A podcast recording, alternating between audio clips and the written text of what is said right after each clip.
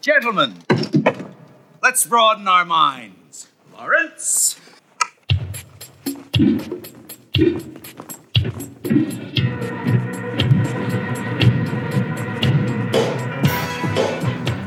From Riverwalk Studio, this is the Cubic Shenanigans Warhammer Podcast. Welcome, welcome, welcome to the Cube, the Cube, the Cube, the Cube, the Cube.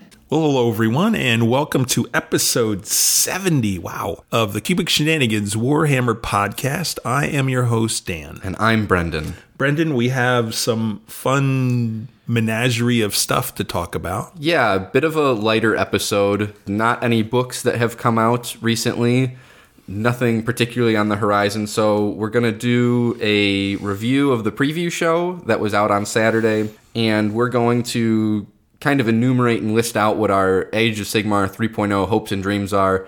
We're making the assumption that it's going to be coming out this year. We could be totally wrong, but we know at some point we're going to be getting a third edition of the rule set. Sure. And we're going to list out, at least from where we sit right now, some things that we hope maybe change. And I know on our list there's a couple of things we'll be disagreeing quite a bit about. So hopefully that's a fun listen on top of, you know, the regular bits and bobs of our show. So Yep. And then the one thing during Scriptorium I want to do is I have a prediction for everybody. Ooh. Is I think I know who the Yellow King is. And any of you who are lore people will know what I'm talking about. But I think I have figured this out after reading about halfway through Pariah and a couple other books. So I'm going to share that with you too. So stay tuned and jump into the Scriptorium if you're interested in that. So, Brendan, we are going to jump on into Whispers from the Warp. Yep. Hello. My name is Inigo Montoya. You killed my father. Prepare to die.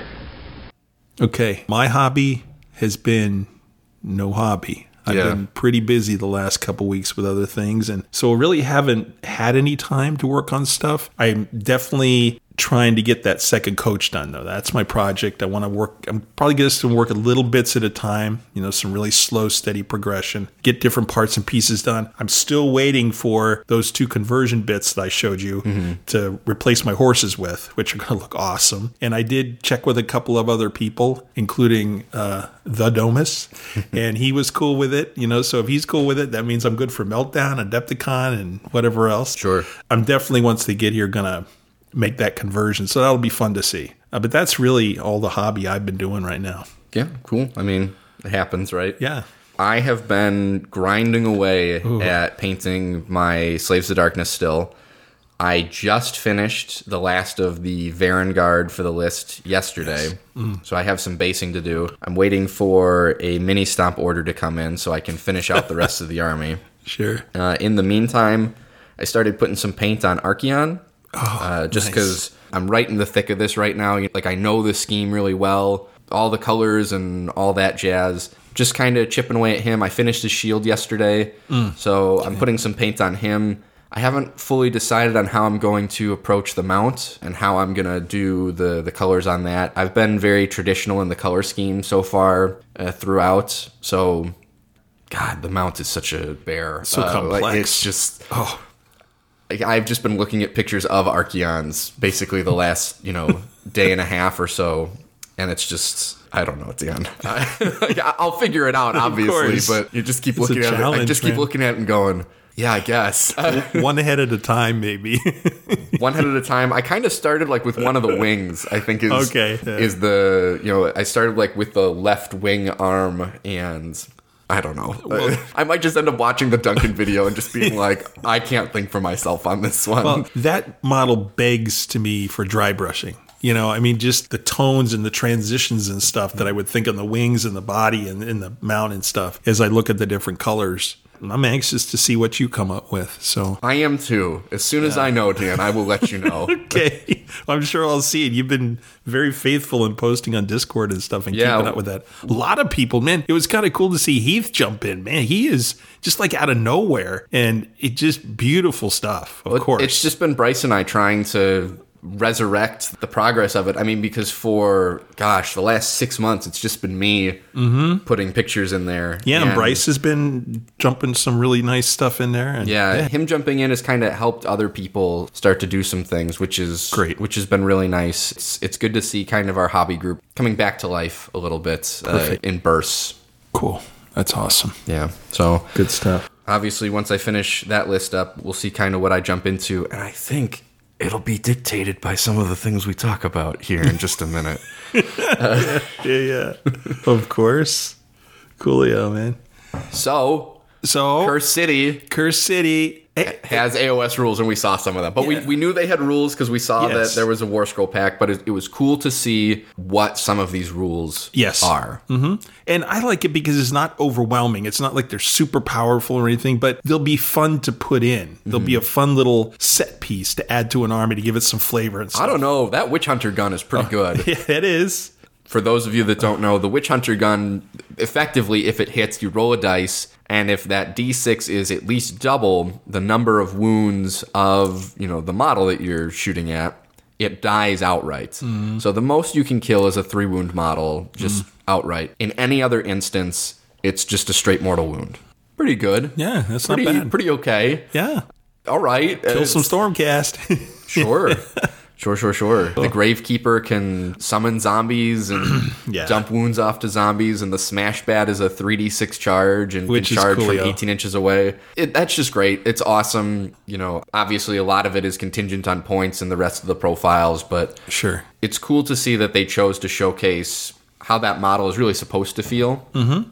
And hopefully, we'll see Curse City within the next month or so. We're hoping. I don't, yeah, it's April, May, you know, before the fiscal year hopefully is over. I don't see any way that it's not. They previewed the whole thing. They're previewing rules. They're previewing the rest of the heroes of those units. It has to be soon. It just does. We can only hope, which is what we've been doing for a while now since it first came out. The king of wishful thinking. For sure. Uh, moving then over to 40K, we have Warzone Charadon, which is Nurgle invades a Mechanicus planet. And one of the things that they've introduced is something called Armies of Renown. And I'm concerned about this because basically what they have done is they have resurrected formations.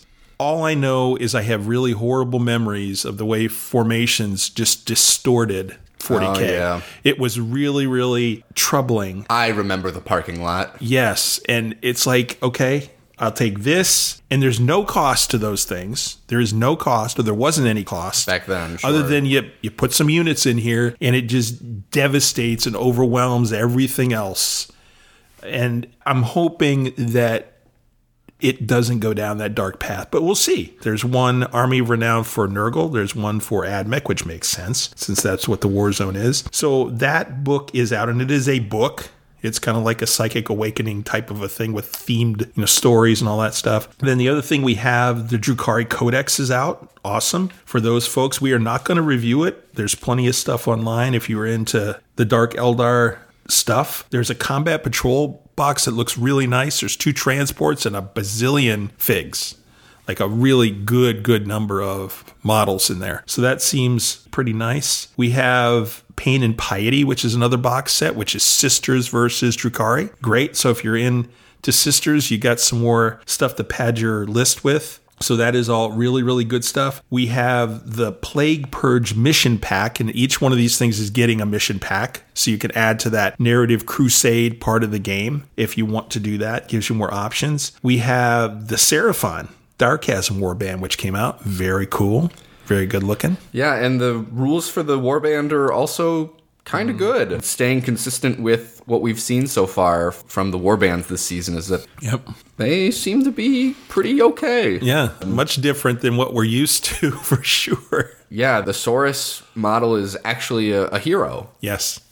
which is cool. I was not expecting It's really neat. at all, especially when you have a priest as one of the other models in there. Yeah. Uh, but maybe the Seraphon one is going to be more telling on when we talk about one of the other war bands that we're going Yeah. to see in, in just uh we're going to talk about in just a couple minutes. Yeah. So, and then the last thing we have is the Blood Bowl halfling stuff. Cool. Cool. Yeah. Whatever. It's Yeah. nice. You know, if you're into Blood Bowl, there's just some more options and stuff, and they're fun. It just, they look fun. I'm sure they play very interestingly. They They're are, a very tough team to play. okay, yeah, but it seems like they they'd be fun to play at least. Yes. If nothing else. So that's the new stuffs. Games played. How about you? Anything Yeah, I did a teaching game yesterday nice? for one of my original wargaming buddies. Nice.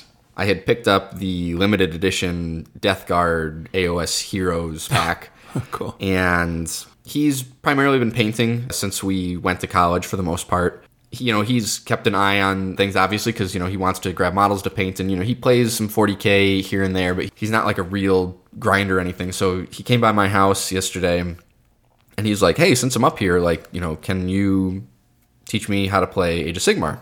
I go, "Yeah, no problem." Cool. I threw together a couple thousand point lists for him, and I just said, you know, pick whichever one you think looks cool. He grabbed the Flesh Eater Courts one that I grabbed for him, and I balanced them in a way where everything was going to do something, and to make sure that between you know whatever list he chose and, and whatever one I was going to take, I was going to be able to show off kind of all the mechanics. Well, to make a long story short, he turbo powered the Terrorgeist with the Arch Regent. It was an it was an unridden Terrorgeist. Okay. And over the course of the four battle rounds that we played, because he tabled me after four, Oh wow.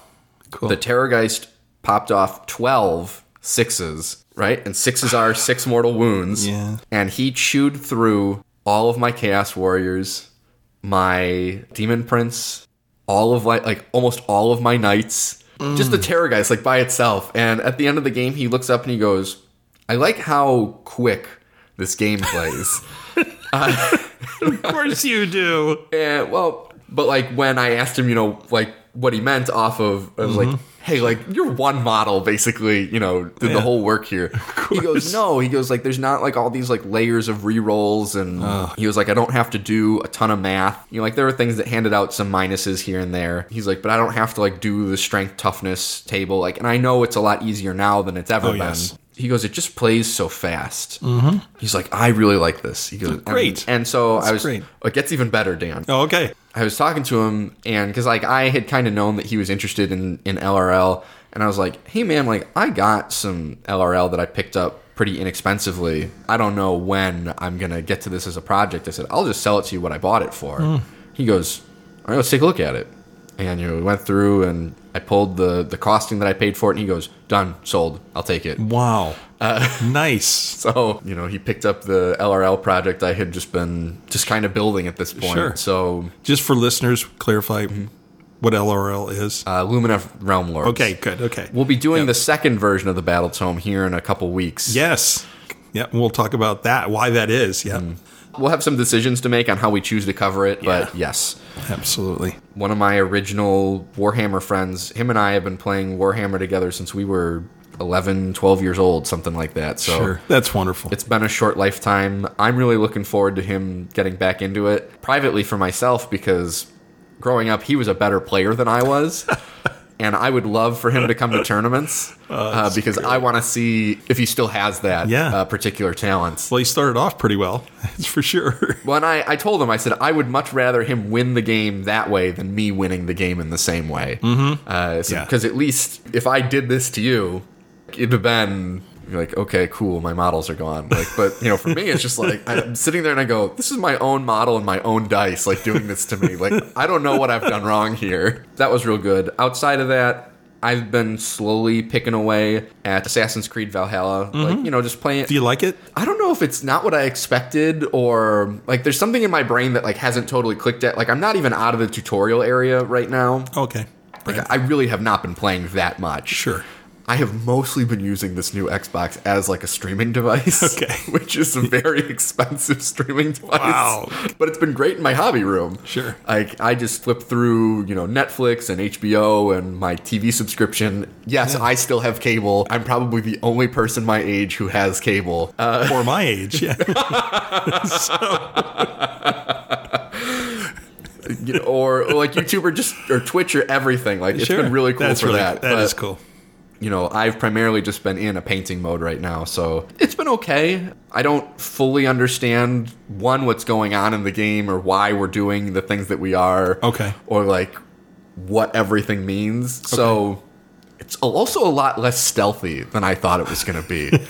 and maybe I'm just doing it wrong, which is totally possible in stealth games. I'm not good at them. But like the game doesn't seem to punish me for just like running in axes blazing and just you know doing some well-timed dodge moves. Like it's Okay. I don't know. It something seems not totally right. Okay. So that's been my games played. Wonderful. Yeah, for me, I've really just taken the time to play Command and Conquer Tiberium Wars, which was really the first of the GDI versus Kane. Did you ever play thing. Command and Conquer Generals? Oh, I love that game. That's- you can't even find it anymore. Literally, What? you can't. I have looked for it. It had Chinese, it, had- had, it had American, USA. and it had the like ISIS kind of thing. Yeah. yeah. And then Red Alert, you got to play as the British, I think, Mm-hmm. is one of them. And you got like those super powered, like mega weapon generals. The one and- thing I love with generals was that you could pick like which general you wanted to be Mm-hmm. and then play against a random collection of enemy generals. And I loved that. That was so cool. And each one of them had their own personality and the way they did it and just the interaction like when they would respond to something you did, they'd make these really insulting comments and things like that. You're like, "Okay, I'll show you." It was fun. Oh, You're right. The, the was a- campaign for that game was Oh, was amazing. so awesome. it was. What was your favorite general to play as? I think the laser general. I liked him the was a good best. one, He was a good one just because the defenses were really important. There were some scenarios where if you didn't set up defenses right away,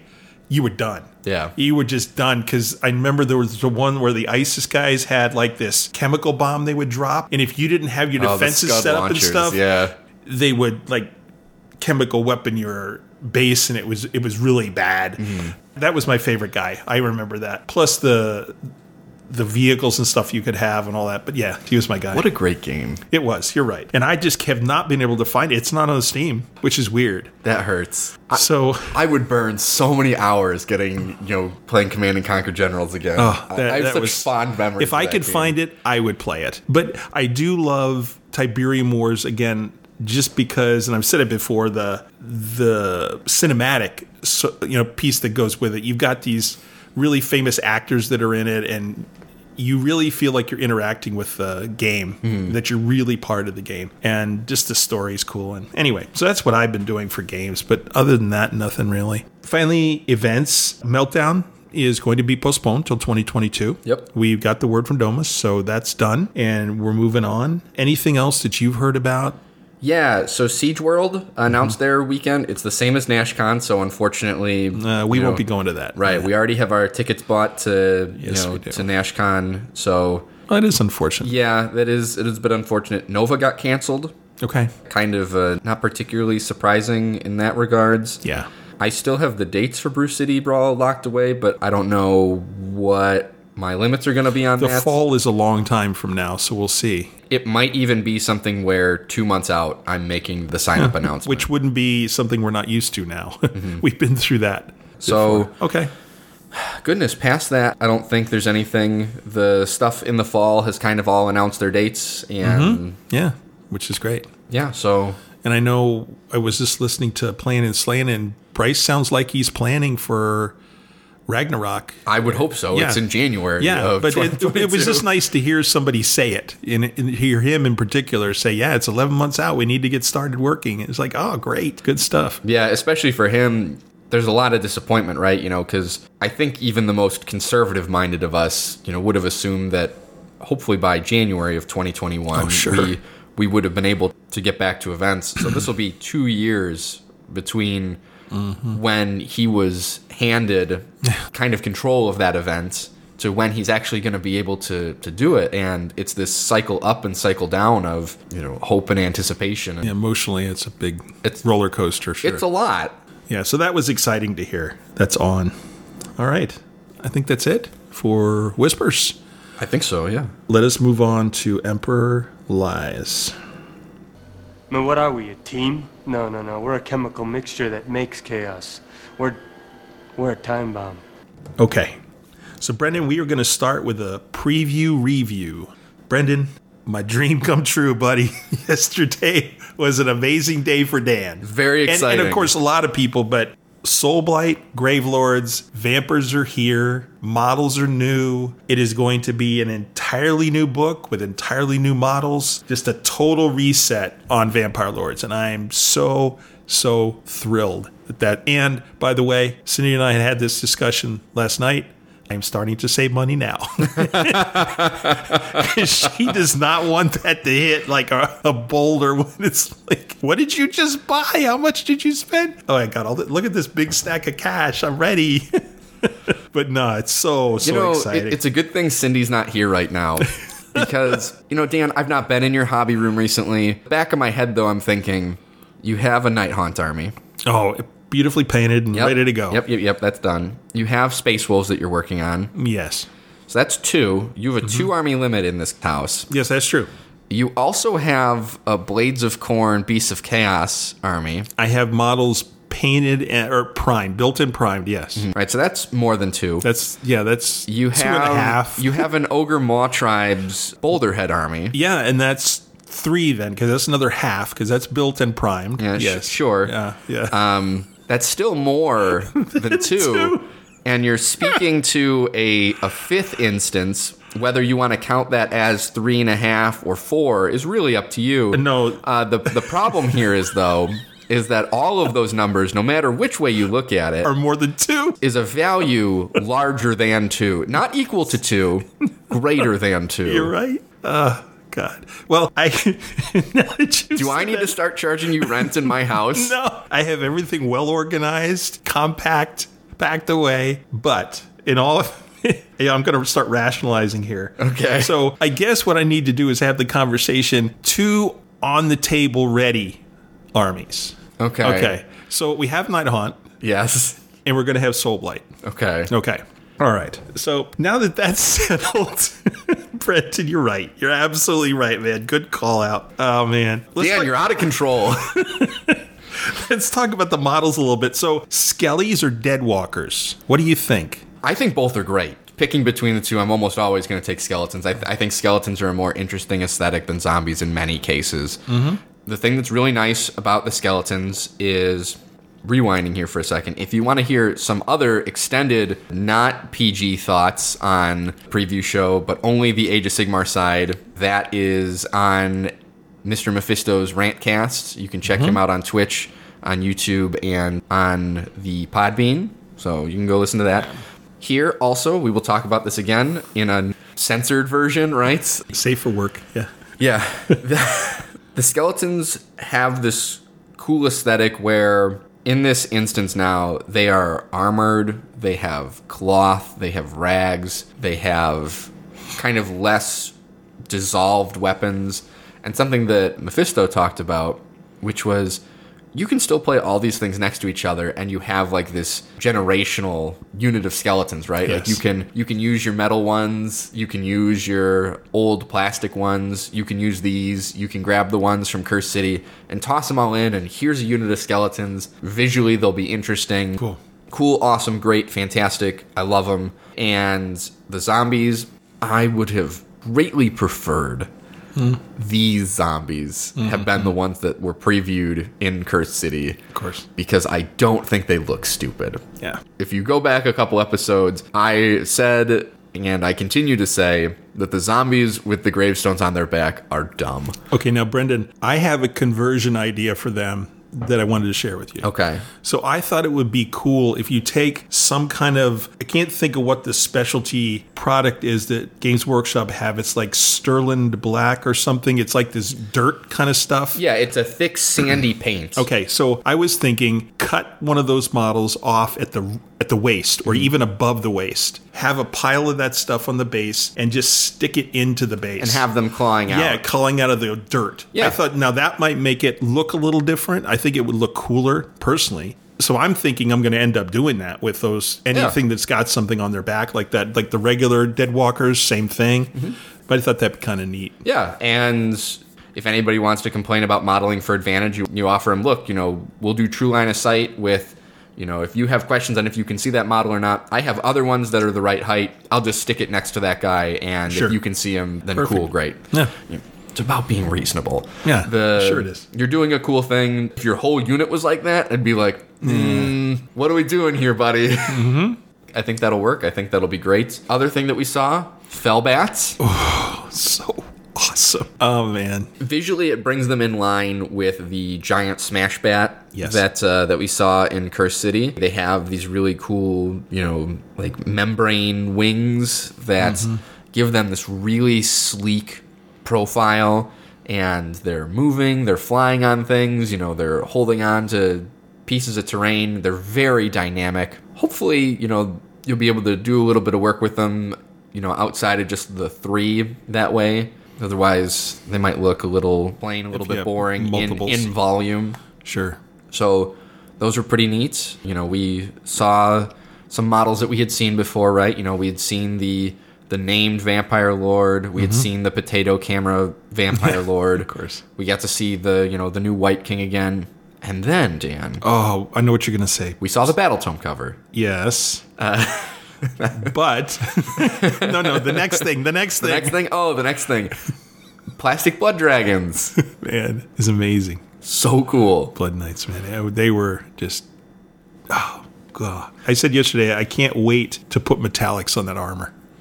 Whatever color I decide, mm-hmm. but I want to put metallics on that armor of theirs just to make them look so cool. obviously we'll see on what the rules end up being. Sure. The thing that's important here, right, for context, is that Blood Knights in Warhammer Fantasy Battle were arguably the single most feared unit in the mm-hmm. game. A unit of five of them could ruin your army. There were some instances where all 2,250 points that you took looked at that and went, I can do nothing about this. Mm-hmm.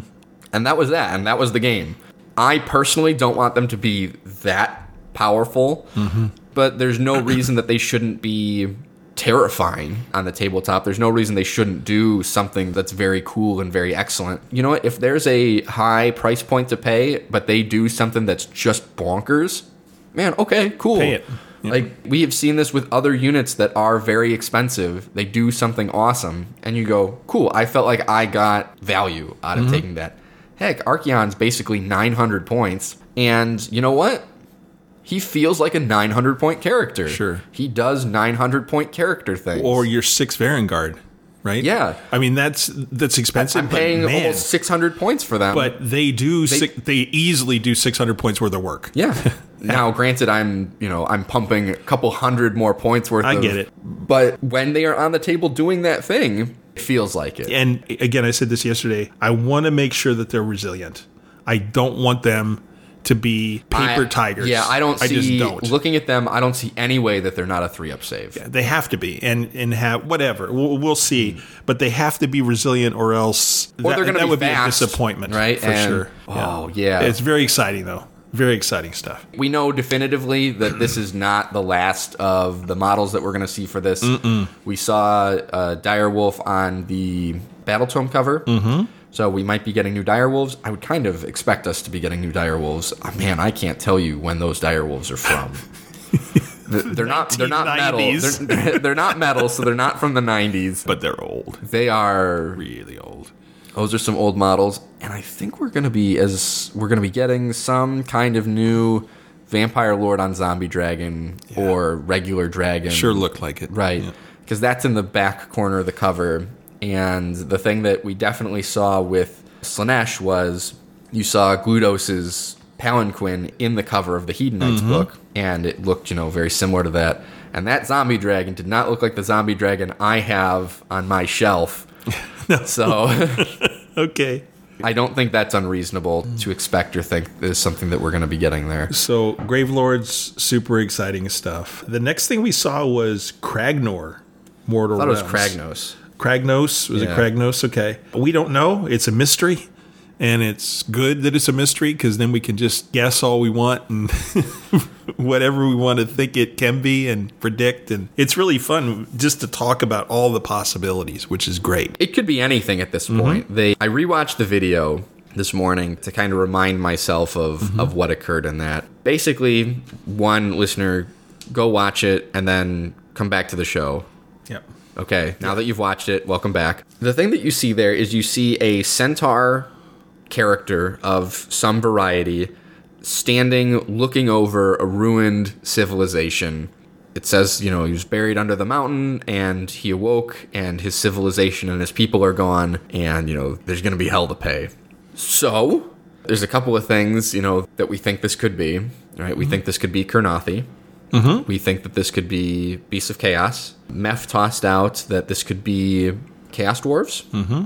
I tossed out that this could be the introduction of God Beasts into Age of Sigmar, and I saw that Vince had suggested that on his review show and listening to it. I'm all in on this take. I am chips to the middle on this is a God Beast or, you know, some other form of extremely powerful character Sure. in Age of Sigmar that the rest of the pantheon of this game are going to have to deal with in some way, mm-hmm. shape, or form. You know, because there's nothing more powerful than ancient powers, right? You know, things that existed before time are in all sorts of mythologies the things that are to be feared mm-hmm. and concerned with the most. Sure. I'm hoping that this is a gi- single gigantic thousand point model on a dinner plate, like in line with the corn dragon, and he just smashes everything left, right, and center. He doesn't care about objectives. He controls them all no matter what.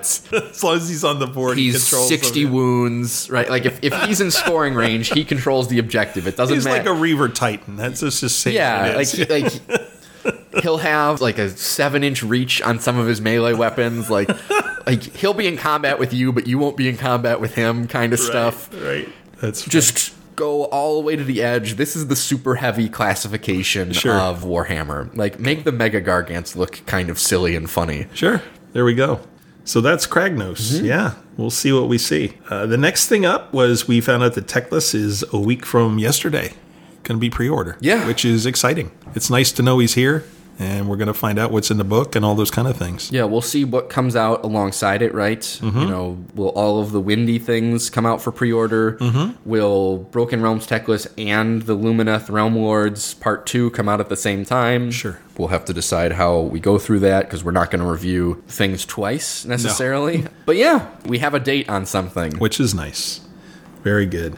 And then we have the OBR Direchasm Warband, and that leader guy is freaking huge. Mir Kainan's Reapers. He's a beast. He's the uh, size of a stalker. Yes. He is a hero the size of a stalker.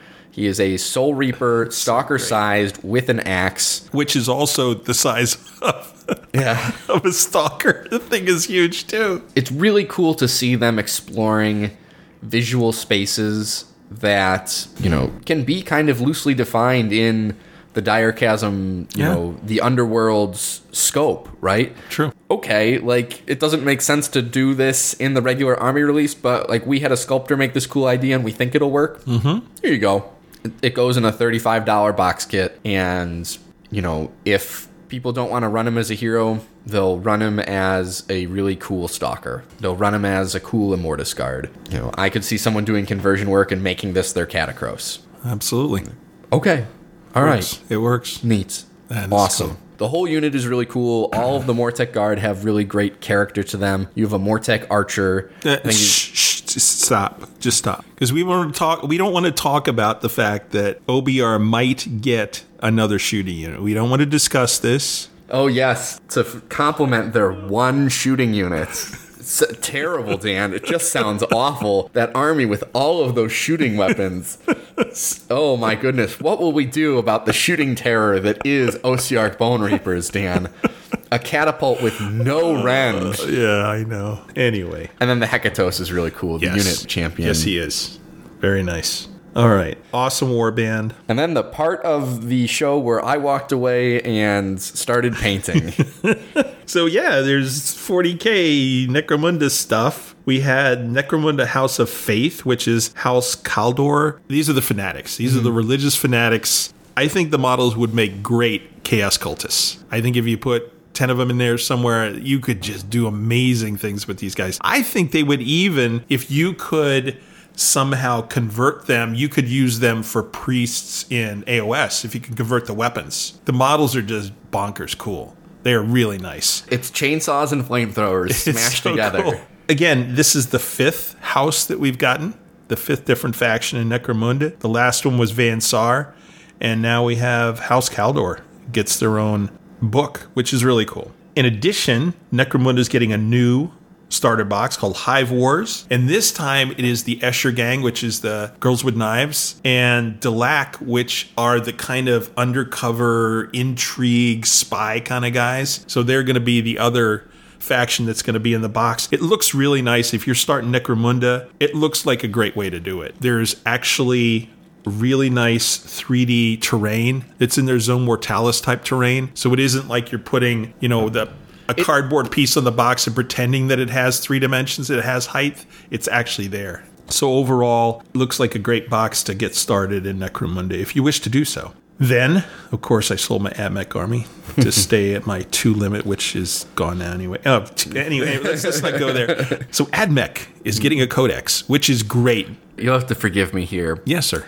I feel like AdMech have gotten 15 codexes in the last five years. Okay, as an AdMech player, the last codex came out. That was what my army was built off of. Okay. Even Belisarius Cawl was in there, which was cool. I had his model built and painted. But since then, they have fixed a lot of things. They have fixed the major complaint that I always had about. AdMech, which is transports now. So they're going to incorporate transports. They have cavalry units. They have flying units. They have all kinds of other stuff they've added that are going to be incorporated into this now. So they're going to get those model lines into the book. And so that needed to happen. I'm excited for AdMech because if I was still an AdMech player, you could literally have a flying running army. You could have all stuff. You don't even need ground troops because they've got guys that fly. You could have uh, the walkers, the Ballistarii guys. You could have the cav. You could have the crawlers, all that kind of stuff. Transports go. Like go to the other side of the table and wreak havoc with your rad weapons. So that's really exciting. And they had a really cool model they showcased which was a Skitarii marshal. Now i'm assuming he will just be a guy who buffs Skitarii which is awesome. That's good. But he reminded me of two books that were written about admech and the first one was believe it or not called Skitarii but the main character was called Haldron 44 Stroika, and he was a Skitarii kind of group leader, whatever it was. And so that was like, man, if I was playing Admech, this would be my Haldron 44 guy. It is so cool. It looks like I pictured him when I was listening to the book for the first time. That is very, very cool stuff for Admech players. Then we have some nunnery gunnery. the, the sisters get a legitimate battle tank. So I saw this and I texted one of the group chats that is primarily Age of Sigmar, and I said, "Oh look!" They said, "What if we took a, ba- a predator tank and made it a church?" And It's kind of what it is. Yes. It's called the Castigator. And yeah, it has all these little kind of alcoves with little saints in it and little saint statues and stuff. And it's pretty wreck havoc. I mean, it's got three heavy bolters. It looked like there was like a gigantic hunter killer missile on the back. I don't know what that's going to be. The turret reminded me like of an Abrams, where the turret is like three quarters of the size of the hull, right? The turret was huge on this thing. Of course, it's got a storm bolter on top, but it's nice because Sisters really, except for the Exorcist, which wasn't really heavy support, now they have heavy support. You put a couple of these on the battlefield and you are rocking at reasonable range, you know, 36 inches, 48 inches, whatever it is. 72 inches if it's a mm-hmm. battle cannon. it looked like a battle cannon. Yeah. That was my. Yeah. Now they have some long range heavy support, and that's what they did need. So I'm happy for them. That's great. One more cool thing in their arsenal. And then the last thing was awesome cool mm-hmm. is 40k orc beast snagas. Now these guys, it seems from the description, are the equivalent of our orcs who are the Gore-gruntas. these guys seem like that's what their thing is to kill big stuff. They were even talking about these guys even try to kill titans, you know, that kind of stuff. The whole theme of it is very orky. And then, of course, they had the orc on a squig hog, which was cool. Grot kind of hanging on and just the coolest model ever. Was so neat for orcs. So, orc cavalry. I think that this model is going to find its way into Age of Sigmar via a lot of conversions. Absolutely. And it would be a beautiful model to have. It would be so cool. I think that is it for the preview review. What was what was your favorite thing that wasn't Soulblight Gravelords? Probably the AdMech stuff because I was an AdMech player, so I have a lot of personal connection to that. Mm-hmm. And just seeing the book, knowing that those other units are going to be incorporated and available to AdMech players was very cool for me. How about you?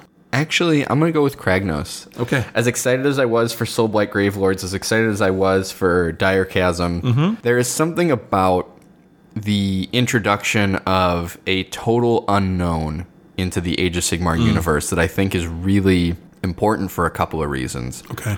Number one being, I really like the Broken Realms idea. It is this kind of like stimulus input of a particular narrative to move the story forward mm-hmm. at a moment in time, but also being used from a gaming perspective to introduce something that maybe doesn't make a ton of sense, you know, right now. Like they have probably all these other city ideas for cities of Sigmar. Well, as part of the lore, you know, Morathi is going to be moving through Anvilgard, and mm-hmm. Anvilgard falls, and we have these these rules for it, and you know, we want to do that. Cool. Well, we've got this model that we made, and we're not going to be doing this book for you know three years. Like, we got to sell this model. Like, how can we incorporate, you know, these things into it? Part of me really hopes that Broken Realms moves past AOS 3.0 and, you know, maybe it's not mm. called Broken Realms specifically. Maybe it retains that, but you use this as the opportunity to to one move the story forward and two input some things that, you know, maybe aren't fully fleshed out battle tomes yet, right? Mm-hmm. Like, what if this is Kurnothi, but you don't have enough to justify their own book? Sure. You can play them, you know, but it's two heroes and two unit kits, but, you know, here's some allegiance abilities, here's some rules for them. Mm. If you want to play a whole army out of them, go nuts. There you go. Fantastic. Sure. If this is a God Beast, are you really going to release a battle tome for Right. one model? Right. like you release this, you move the story forward, you have the rules for that, and then you know also the armies that come across it, right? You know maybe the Night Haunter there, and this is where your Torturer comes in, and you know then you have some like special sub faction rules for special armies, you know armies of renown that are coming through that area. There you go, cool. More ways to play your game. Uh, it satisfies everybody, and you know the introduction of somebody that doesn't exist in the lore right now Right. Yeah, that's It- exciting. that's unlimited potential. It could be anything. It could be a boat, right? Like Yeah, that's of the, course. Of course. so. I think that's the most exciting, just because of The think- mystery. Yeah, just just what it all means. Sure.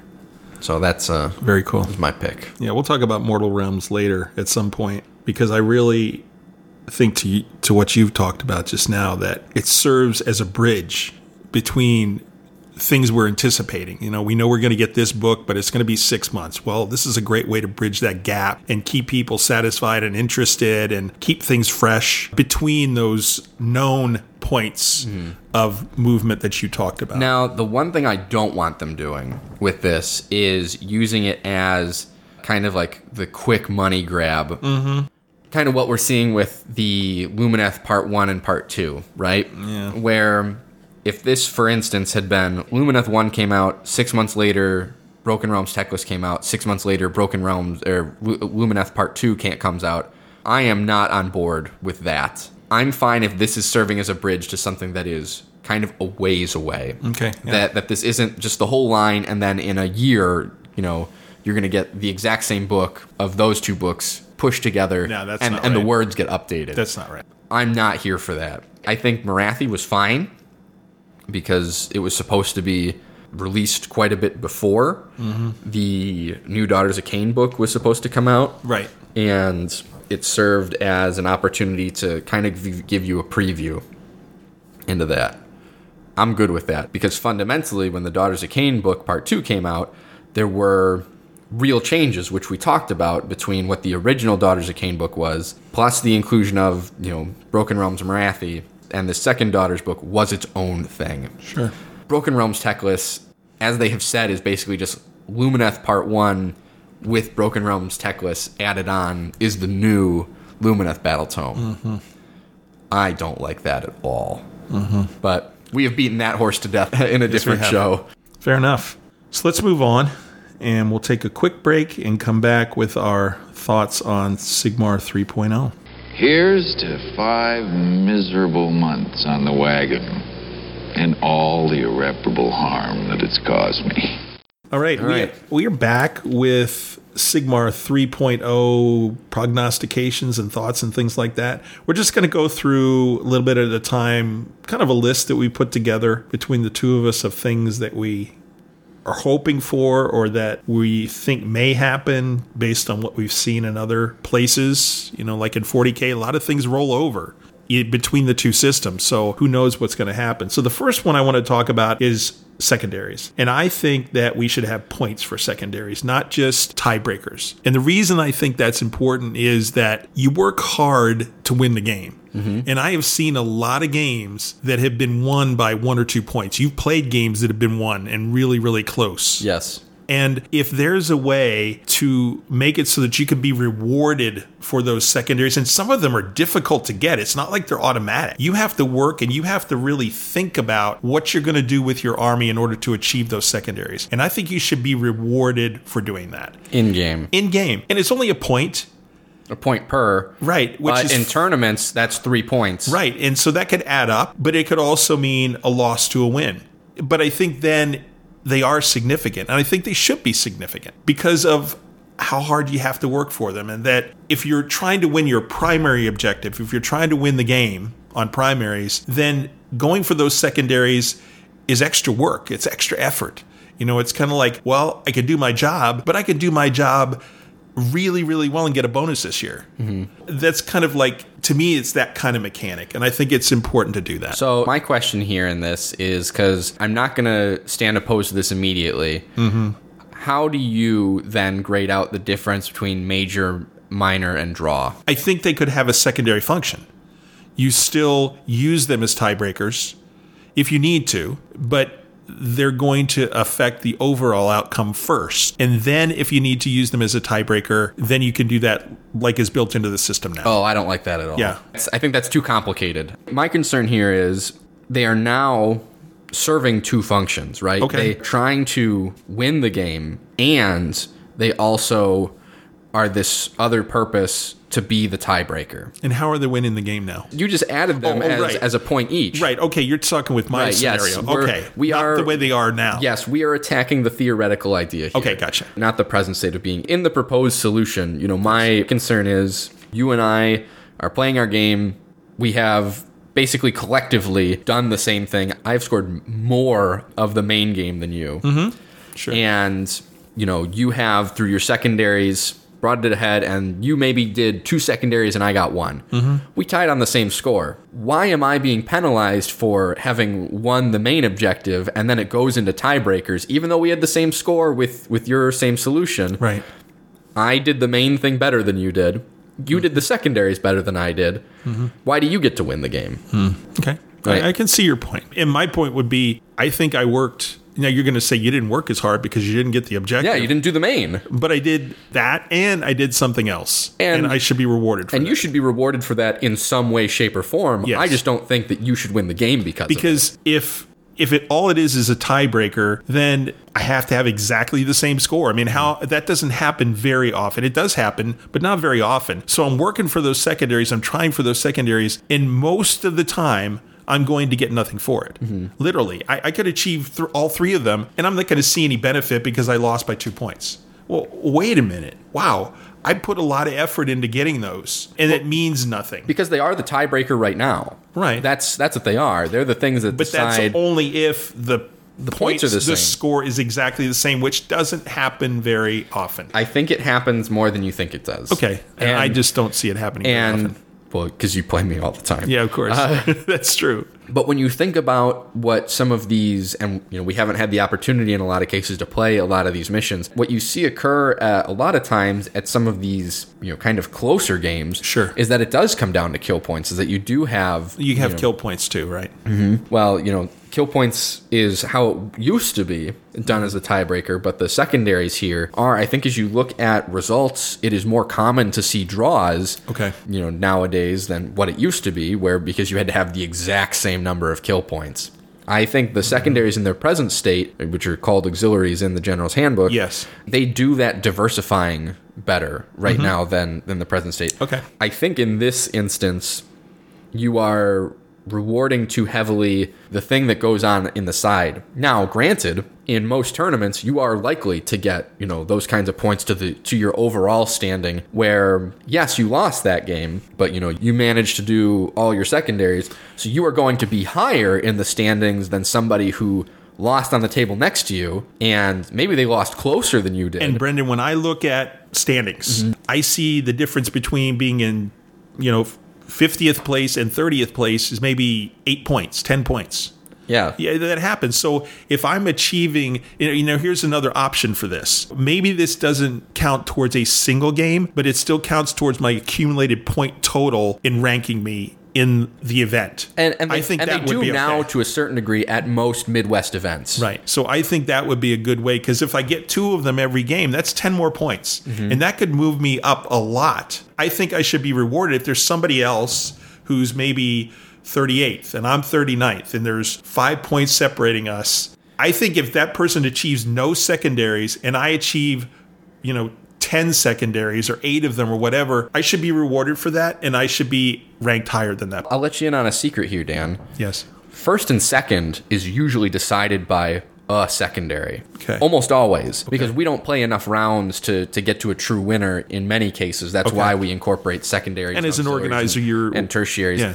Typically the difference is, you know, because you've in most cases you've maxed out what your paint score is going to be Sure. in terms of what it counts to the event. Like as long as you aren't some real jerk Right. you know your sportsmanship score isn't going Sure. to suffer at least in events that i run the difference between first and second are just things on the side Okay. so in some way yes that is already occurring i think formalizing it because they had that you know that pack in the general's handbook 2020 which mm-hmm. everyone is super familiar with because they've played tons of games there is a sample to pack and I, I think formalizing it in that way wouldn't be a bad thing but i personally don't think that having it decide who the winner of the game is outside of what the main scoring was. If you're tied on the main scoring and you did more secondary objectives than the other person, I 100% agree you should win that game. Yeah, and that maybe is a compromise. For it it doesn't decide individual games, hmm. but it would determine overall standing. It would count towards your overall standing in the event. I think that'd be a good way to do it. So we'll modify it and say that. All right, so let's move on. Changing table sizes. Now I'm bringing this over from 40k.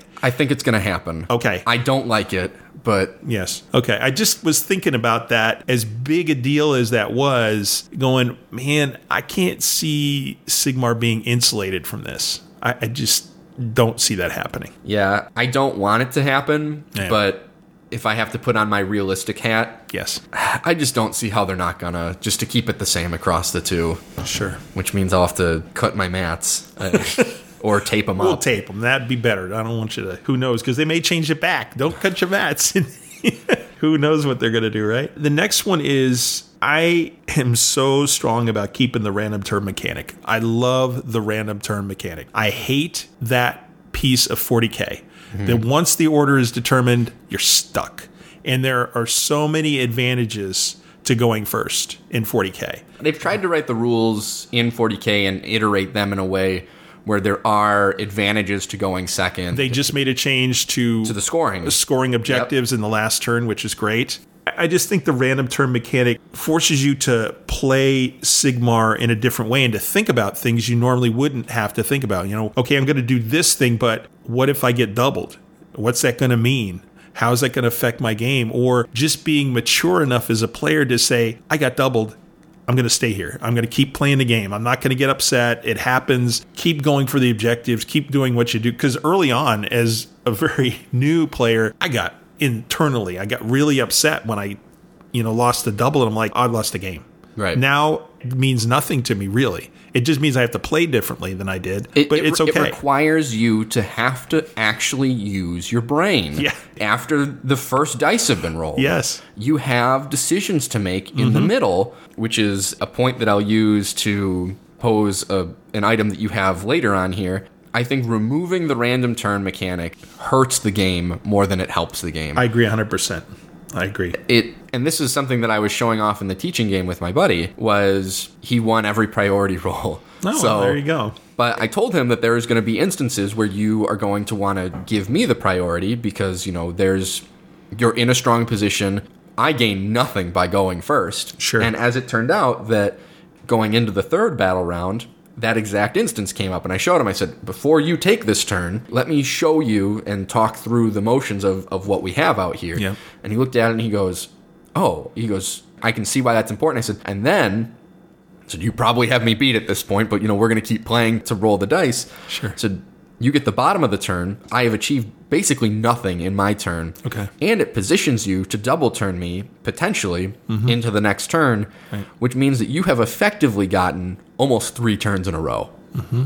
But if you have set yourself up for that, then congratulations. Mm-hmm. If you have permitted yourself to be in that position, that's on you. Right. And, you know, I know I had made decisions in that game where I had wanted to make sure to show things off and wasn't necessarily playing the most tactical of games. Mm-hmm.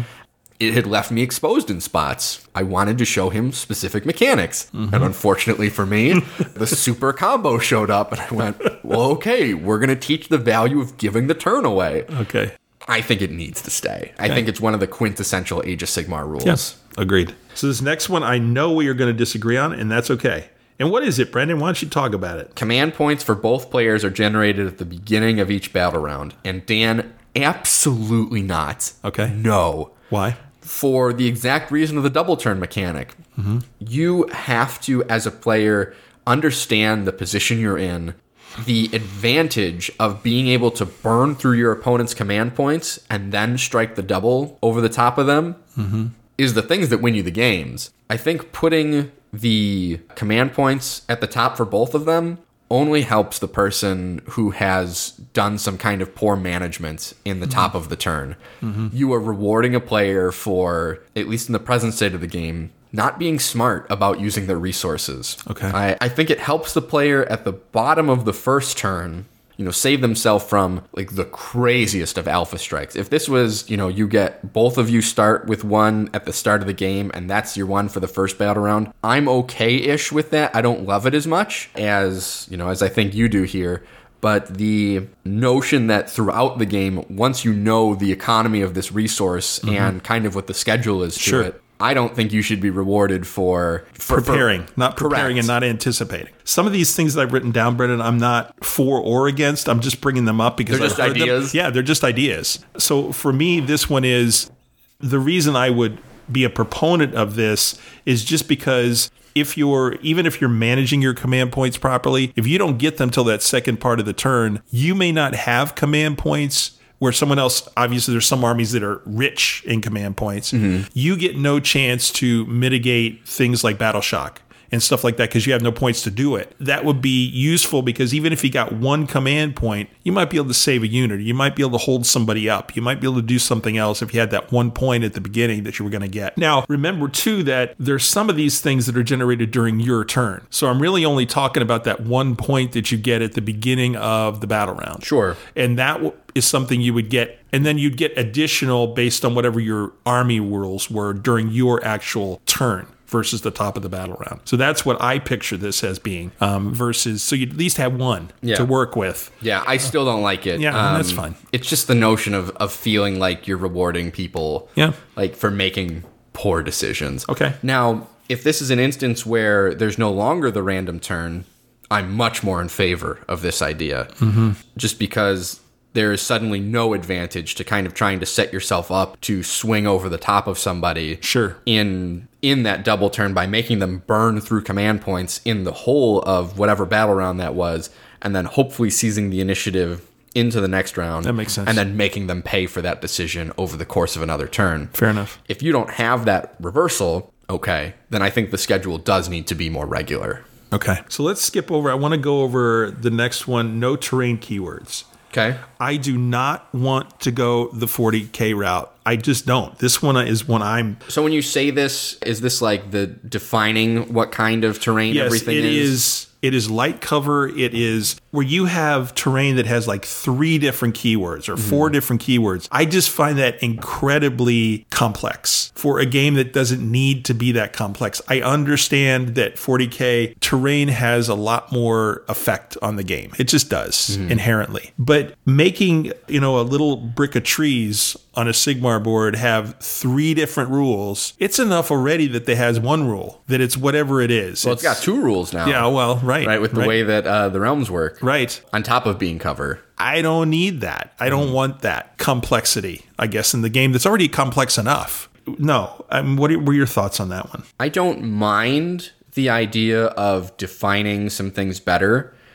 And what I mean by that is is we know from the Sons of Behemat rules that there is going to be some sort of keyword for rubble.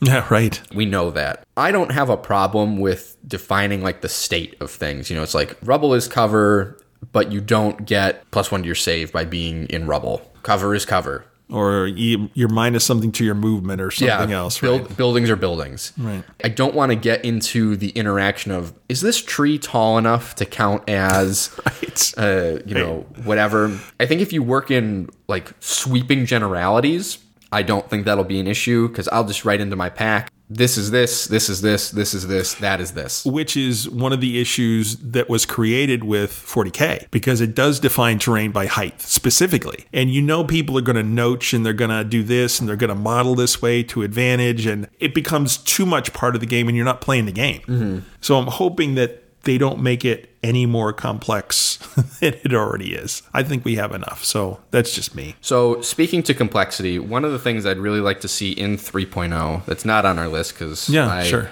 Some things here is I would really like them to define the phases as they are presently. So, people who have been playing Age of Sigmar for a while know that every phase is actually broken into three parts mm-hmm. outside of the specific instances within the phases. I want them in the rules to write beginning of phase is this, and not just in the FAQ, which is where it is now. During the phase is this, End of the phase is this. All of the phases occur using this structure hero, you know, moving, shooting, charging, combat, battle Makes shock. sense. All have this beginning, during, and end steps. And I can see that because there's so many rules for so many war scrolls that say at the beginning of Codi- versus during. it. Yes. Right. And during could mean anything. Yeah. Right. Okay. That makes sense. Codify that, make it part of the rules. Don't make sense. it this kind of esoteric knowledge that only some people have and some people don't. And look, if it pushes it to 15 pages instead of 12, fine. Right. As long as we are staying away from the 100 page rule book, Mm-hmm. I think we're in good shape. Sure. There is some things that your rules in your game serve this purpose. They serve this structure. Make it part of the core rules. Mm-hmm. Okay. The other thing that I would like to see that you know deals in a little more complexity is I want more realm spells. Mm. Like Mm-hmm. we have we went from having too many that were not in any way shape or form regulated Right. and it was up to the They're- it they're was up- pretty crazy, some it was up to the TOs to be like okay we're not playing in the realm of fire because this is dumb there has to be some middle ground between one realm spell which almost always you look at it and you go I have an extra cast what's the realm spell say Uh, yeah okay I guess I'll do that or you even just go not worth it I'm just not even gonna roll this extra set of dice here They went beyond simplifying, is what they did. yeah. There is some middle ground between seven out of control, unregulated realm spells and one forgettable realm spell. Yes.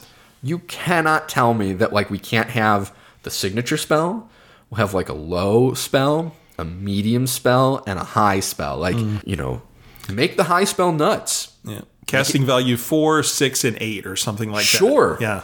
Yeah. Or a 10 if it's Right, really bonkers. right. Sure. I feel so often that I'm sitting there with, you know, some of these casters who have two, and I go, the situation doesn't call for mm. anything. Okay, fireball, here's a mortal wound. Like, I, I already cast Arcane Bolt. Yay. Like, why can't I look at be like, or even, you know, this is an old Warhammer Fantasy battle rule where you could turbocharge spells mm. and, you know, there was some risk to you as the caster. I don't think introducing that kind of mechanic in this game is necessarily great. Like, if you fail to cast it, exception to unbinding, then you suffer a mortal wound instead. Why can't I turbocharge a spell and, you know, and pay the price of saying, like, I'm going to go for this 8 plus, but if I don't make this 8 plus, it's three mortal wounds? Right.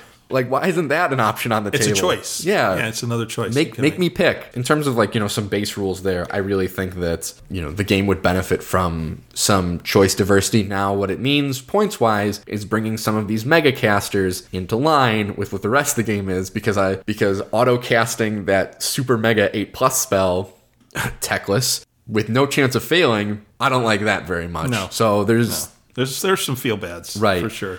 Okay. Uh, next one is just a quick thing about shooting, and there's other things later that I'll talk about and why I would recommend this. I'm just, and it's not a recent experience where you shot two of my guys off in one turn. That was my fault for putting them too close, but nonetheless, if I put them further away, they would have been shot off anyway later on. I just think that you have to do something to keep shooting respectable and keep it an aspect of the game that people can use, but make it so it's just not so crazy. Because literally, you can shoot Teclis off the board. You could shoot Nagash off the board if you have the right unit. You could. Yeah. And there's no way to me, now this is just me, you're talking about a god. And one, you know, two units of archers are going to shoot the god off the board. It's like, what? I mean, that makes no sense to me. Mm-hmm. I, I just, for whatever reason, you know, of course, I don't have shooting, but even if I did, I, I want it to be reasonable. I want it to be useful. I want it to be powerful, but I don't want it to be the be all end all. abusive, right? And and for you, it- like we talked about those one dimensional armies. You know, you have enough shooting in the, the right places, you can just do that. My suggestion is first of all, you can't shoot into melee. Okay. So if you have two infantry units engaged, you can't shoot the enemy who's engaged with your guys. If you're in melee yourself and you're a shooting unit, okay, I don't get that either. I don't get the fact that you should be able to shoot into that combat because if you got rifles and there's guys beating on you with axes, no, you shouldn't be able to do that. Or if you've got cannons, how the hell are you shooting your cannons at all when there's guys with sticks and twigs beating You go, on hold on, I gotta load this thing real quick. Give me a minute. Okay. I think if it's your own combat, make it a minus two to hit. Okay, fair enough. If you want to shoot your rifles while somebody's in melee with you, instead of hitting on a four, you're going to hit on a six. Leave them some leadway because if guys have crossbows, that's all they have. They have knives, right? Yeah. they have melee weapons. I get it. Make it hard for them to shoot. And by the way, they're shooting and they're meleeing too. That's the other thing. With the shooting unit that gets in melee, they can do both during their turn. Why should they be able to do that if. Anyway, that's just a quick thing, I think, an idea to throw out. There, there are many options and many. So that doesn't actually Variations. solve the stated problem that, that you have. Okay. You know, your concern here, one, I think that would help. No, first, right off the bat. Right. That doesn't solve the problem that you listed out, where you are able to take down these mega characters and mega units at distance. But Brendan, I'm going to talk about that later. okay. I'm going to talk about that later. Let's I don't see it on here, but It is. okay. We, we will talk about it. We will talk about it. I have another issue and I have some other suggestions or ideas in terms of heroes, and it will be on there to make them more resilient against shooting or any attacks, basically. Okay. So that's just a quick thing about shooting that I had. My suggestion in this instance, because I don't see it listed in here, is that you suffer penalty at larger than half range, which was an old Warhammer Fantasy battle rule. Range bands, basically. Yeah. Okay. So Yeah. rather than breaking it out into, you know, having to get like special tape measures, if you're outside a half and all these are divisible by two very easily, this is a complicated math game. I think you can wait a minute. number 18 divided by. Wait, wait, wait, wait. Okay. It's just a flat minus one to hit. Okay. And if you're shooting at a hero, it's minus two because they're lookouts, lookouts are are right. Right. Okay. I think yeah. those things maybe together. I don't necessarily know how that would affect the speed of right. the game, There's that too. but I, I think a mechanic like that wouldn't be the worst. Okay. The next thing I have on my list here is I want to make sure that we keep control of objectives by model count and not wounds. And I say this because one army in particular that we know, Mawtribes, if we did something like that, it would make their special rules useless. And It really would. yeah. And I think that if you've got four monsters on the table already, you already have an advantage. You really do. The fact that you have four monsters, that's really, it has a, a broad effect on the tabletop. That's one of the penalties that you take Right. by taking a monster is Right. that you are only one model. Which is why that should stay that way so that you don't get, you get a 12 wound model. Why are you getting, number one, the benefits of having all the things that a monster can do, plus you're counting as 12 wounds? Wait, wait a minute. You know, I just I don't think that's right. I think that it would just throw everything off. You've got one army that does that, but that's their special rule, and that's okay. Mm-hmm. You know, it also we have missions where that's I think we have one or two missions where things count as more than one wound, right? Don't we have that one the monsters count as 10 if they're within such of an objective or Oh, something? The one yeah. we played. There's one of them. It used to be like relocation orb, right? Right. Where heroes counted as 10 and wizards were 20. Right, Alan. And then it was number of models. And if you had an artifact and it was a Tuesday and the sun was out, uh, But I think some of that's built into the game already. So making that a, a game-wide change I think would be detrimental. I agree. From time immemorial, I have stated that wounds is too complicated of a scoring mechanic for for objective cap because in, in most cases, most models are one wound. Mm-hmm.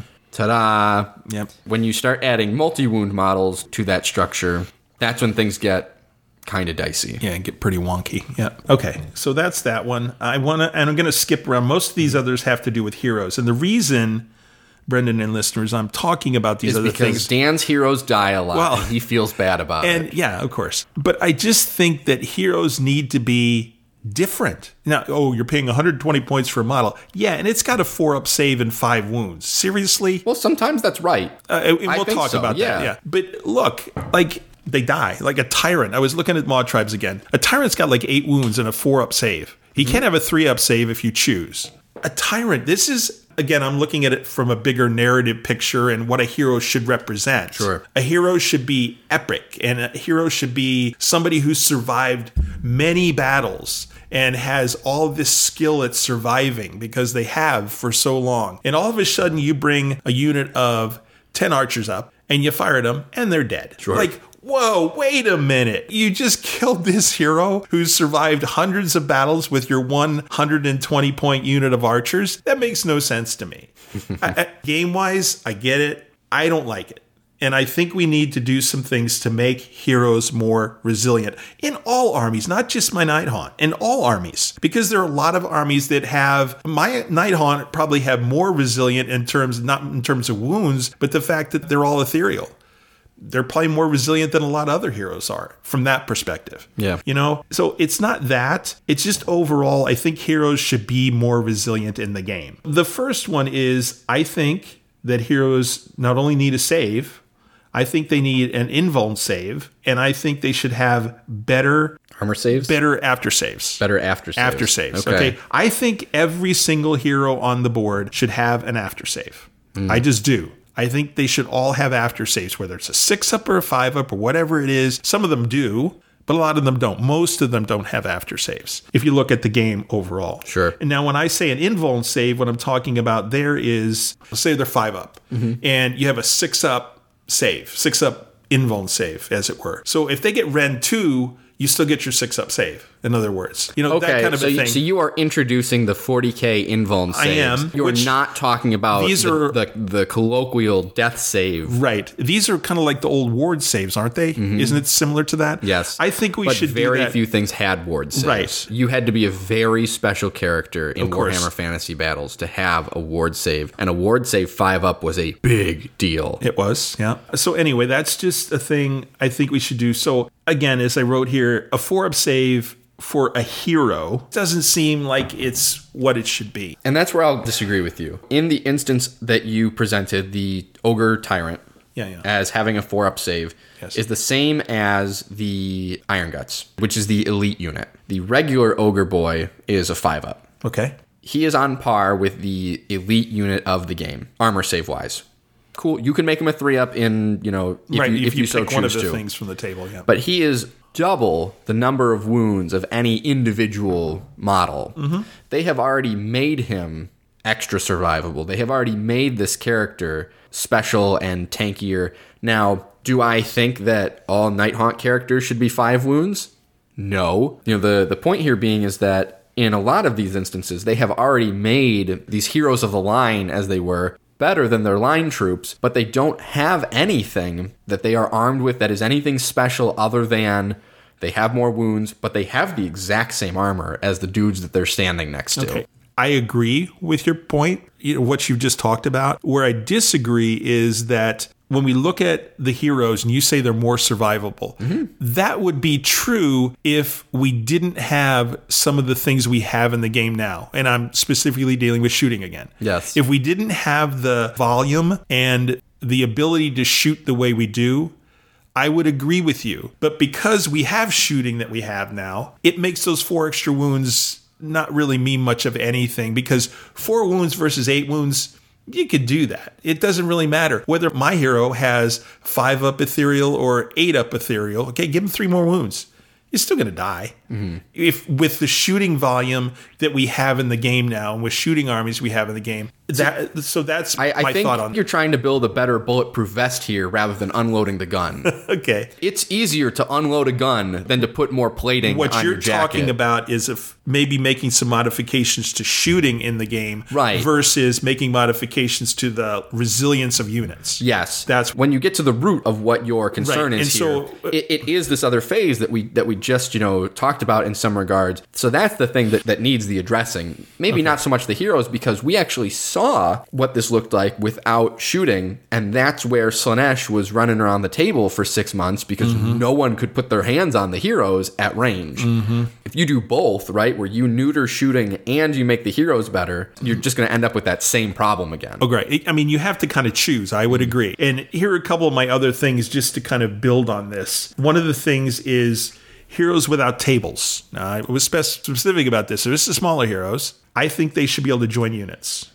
Oh, I know that you're going to be way against this. You're going to really not think, but I think they should be able to join units. And I think on whatever it is, a roll, a four up, three or whatever it is, damage goes to the units unless the attacker is close. Like if it's in hand to hand, you get no benefit from joining a unit. I think you should be able to have smaller heroes join units. And I would be okay with let's say they only can join units of 10 or less models so they have to join smaller units almost like a bodyguard kind of a thing mm-hmm. for those kind of units they can't join units of 60 or something where nobody's ever going to get through all those wounds to get to the hero something smaller you know unit of 5 Yeah, but why can't a goblin hero join a unit of 60? Hmm? Why can't a goblin hero I'm join saying a unit of all 60? Wouldn't, wouldn't that make sense? well but why can't my then i could say you know why can't my Nighthaunt hero join a unit of 40 yeah, chain why not? Visually, it makes sense. When you're limiting it to 10, right, is 10 liberators the same as 10... of course not chain wraiths Chain no. Wraiths. No, of course is not. 10 chain Wraiths the same as 10 blade guys? Right. No.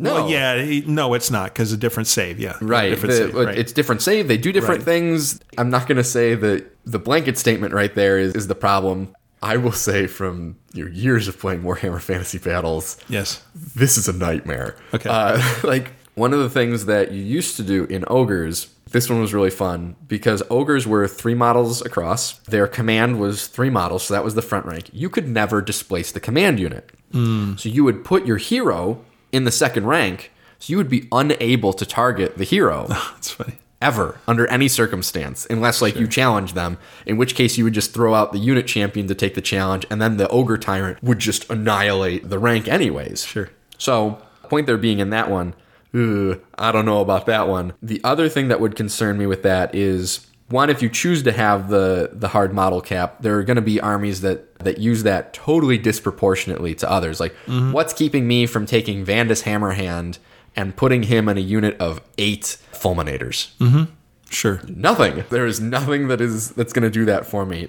I don't mind the idea of the lookout, sir. I don't mind them using a unit nearby to keep them safe. And some units have that rule already. There's some things in the game that do that. Yeah. Correct. Yes, I, that I have absolutely no problem with. Okay. Putting them in the units, I think, is would open up a can of worms. Okay. a Pandora's box, if you will, that we closed in Age of Sigmar. We we managed to get that closed for Okay. As we translate, but but a moment fantasy. Now, one thing I wouldn't mind seeing coming back is challenges. Hmm. Heroes fighting heroes being unable to be targeted by you know other units. You have these epic duels between Mm-hmm. characters. I'd love to see that come back. Sure. Challenges were so awesome. And again, I see a problem with that. Now, this is great. I love this discussion. I see a problem with that because you have armies, and, and now this is, I'm just talking about my Nighthaunt. The most I have on any hero is seven wounds. Sure. There are plenty of armies that have lots of heroes that have 12 or 14 wounds. I'm never going to be, if I'm challenged, I'm never going to be able to stand up against heroes from another army that are so big like that. I mean, it's the challenge. It's pointless for me. It's just like an auto kill for you. Mm-hmm. You know, so So to give you some insight, that was always a problem. Yeah. There was never a time and place where challenges were fair and balanced instances. Sure. But there was strategy around how you chose to handle challenges because in a lot of cases I would just toss my sergeant out into your meat blender and go, "Cool, you're going to kill that guy. Hmm. You're going to kill him by 97,000 wounds." sure. but the rest of my unit is still going to fight your unit and you're still going to lose this fight Mm-hmm. because you wanted to declare a challenge i gave you my unit sergeant but i won the combat by killing enough of your dudes around you where Right. now you go oh well shoot i still lost by two you go, Sure. woohoo cool sucker. There were things like that that i really liked. Vampire lords. Them and chaos warrior uh, chaos lords were some of the single most feared challenges that you could come across. I don't see any reason why super dually characters shouldn't be great at super dually things. Like you'd have to play with those rules in mind. Right. And again, it's now you're talking about affecting the competitive side of things. Right. It's not, we're going from the realm of it's cool and narrative to, oh, yeah. How does this impact the rest of it? This, this is a competitive game we're talking about here. So, Yeah, because if I have the opportunity to hide my hero away from your unit and your unit is going to be the thing that's going to do the most damage, of course I'm going to take that opportunity. Sure. Now, you always had the option of declining a challenge in which you, you know, you suffered a penalty for that. You know, maybe there's a way to do it. That's one of the things I'd like to see just cuz it's one of those things that I enjoyed so much. Partly because once I had sorted out the idea of that, because a lot of times I was in your space, Dan, I was playing my Beast of Chaos. I'm like, oh, my heroes suck. Yeah. Like, you know, this is garbage. Uh-huh. This is nonsense. Until I figured out how to work my way around that. And I built myself a Beast Lord that as soon as he won a challenge, the uh-huh. unit caused terror and had frenzy. And the whole unit handed out a minus to save from the banner. And my armor save was garbage anyway. So what's the difference between a five up and a six up? Nothing. Cool. of course, now, uh, Brendan and Nighthaunt, there's one simple solution make coaches heroes. that, that would fix it for uh, me. Anyway, let's go over a couple of few other things. The next one was heroes with tables do not degrade until 50% wounded. Now, I know that's a 40k thing, but here's my thing again for this. Yeah, fine. Yeah, I think that's all right. people. Rather than just saying like blanket statement tables, I think it's things with mounts, Yeah. right? Because there are individual monsters and creatures and things that have tables themselves. They don't have a mount, or you know they Mm-hmm. Like have a keeper doesn't have a mount. Right. I think a character like that should suffer as they take, you know, wounds as they go. But the other thing that I would say is then you're making the assumption that the tables have some sort of impact on the rider. And in many cases, that's not true. Almost always the tables are affecting the mount. Yeah. So I think if you do that halfway point, you should also integrate some part of the regular hero into Okay. that table. And then after that halfway point, you see sh- sharp declines on the mount. Sure. Um, but that would require rewriting. A whole hell of a lot. 100 war A War scrolls. scrolls, right. I'm not opposed to it. I don't think that that's necessarily a bad thing. I would be interested to see how they choose to solve that, though. Okay. I don't think it's a problem.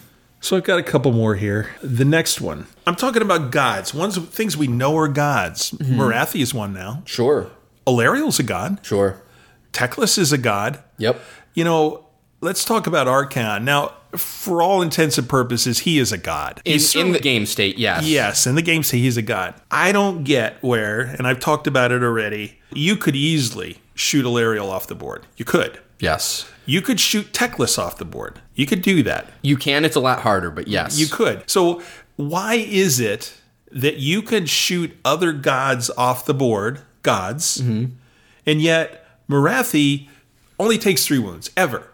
She's a god. They're all gods. Why can't you either Morathi has an artifact of a dead god. whatever? That's very different. You know, I get it from you're talking about an artifact, but I just think there needs to be some kind of equivalency in terms of the rule of limiting damage, whatever it ends up being. If you're that powerful and you're paying that many points for something, there needs to be a way to integrate, either give the other gods a version of her rule, or no, uh, let's not get rid of her. So we won't, we won't We don't want to get rid of things. Yeah, we- we, we- want to be additive if we're going to do stuff. Yeah. So Okay. solutions should be generally, from my perspective, bringing everybody to a certain level. Yes. Unless you are so out of bounds that the right solution, rather than making everybody out of bounds, is to pull you within the framework of the structure. Mm-hmm. Right. I don't think Morathi is out of bounds. There are ways that you play around her. There are things that you can do, you know, to handle that character and that model. Yeah, so I agree that maybe we should think about a potential solution to, you know, how you manage these other things. Maybe it's for each character that it's, you know, 25% of Whatever of is. whatever their wounds are, right? So let's say, you know, for, you know, for ease of it, I think Alarielle is 16 yeah. maybe you can't do more than four, Four. wounds to her a turn. Okay, you know, you've paid these 600 points for this model. You are going to get some mileage out of it. The difference is, though, is that Morathi can never heal. Mm-hmm. These other characters, Can heal. Teclis aside, can. Yes. How do you weigh that consideration? Agreed. Right? Do you open up the the damage boundary of which you know they can take because you mm-hmm. know that they're going to be getting some back? I think it's a more delicate solution than just the flatly saying everyone gets Morathi's rule. I'm not opposed to the idea. I like what you're saying Of though. lifting others up. Yes. Or Morathi's I think is fine. Yeah, So okay. right, we, we leave that alone, and maybe you do put like a god keyword Mm-hmm. onto these things, and it becomes just this overarching governing concept. And maybe with Kragnos, you know, Mm-hmm. you you do kind of end up in this place where where they get a special classification in the game that you Like a keyword. Yeah, that that you have to go.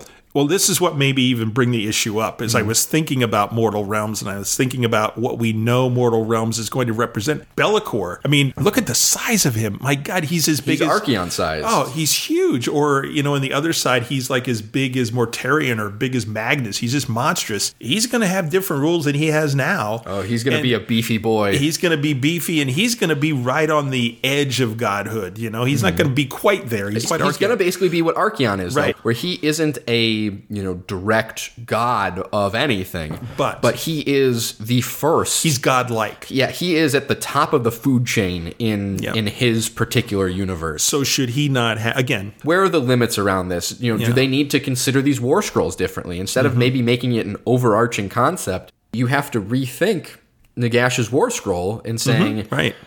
sure, he does these things that are worth 800 points, but in plenty of these games, and I'm not opposed to having, you know, things that are hard counters to you. Like if your army is just built to beat this guy, cool, fine, so be it.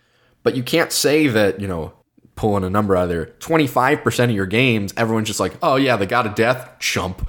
Uh, like, Sure. you know, that, Sure, that shouldn't be the you. case. It should be, you know, maybe one or two instances where just the way that you're built, you go, okay, I can handle that guy. In the same way that your super powerful thing, a couple armies go, okay, I can handle that thing. Sure. But you pay the price for it somewhere down the line. In that instance, in this instance that you are proposing, you feel too many things have that occurrence. So could be war scroll rewrites, could be, you know, we'll call it the protection of a god.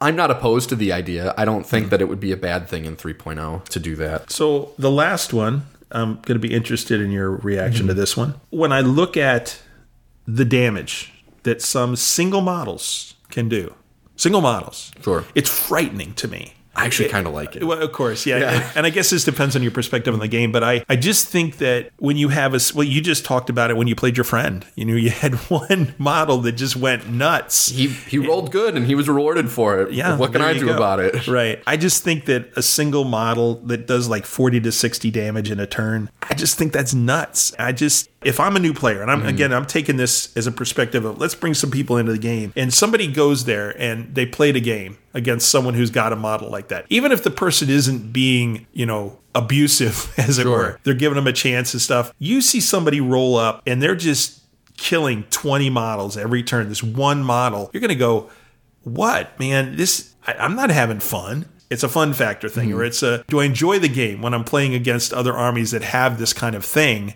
Wow i don't know that i'm enjoying the game as much. It's a feel bad for me if it happens time and time again. I think there's a lot of it in the game. That's my perspective. I don't know. You know you have a bigger you know Yeah. a 10,000 foot view. And i don't know again it's not that i want to take stuff away. I just think it's something to look at and it's something to think about how You think maybe we people you think maybe it has pushed too far. I think.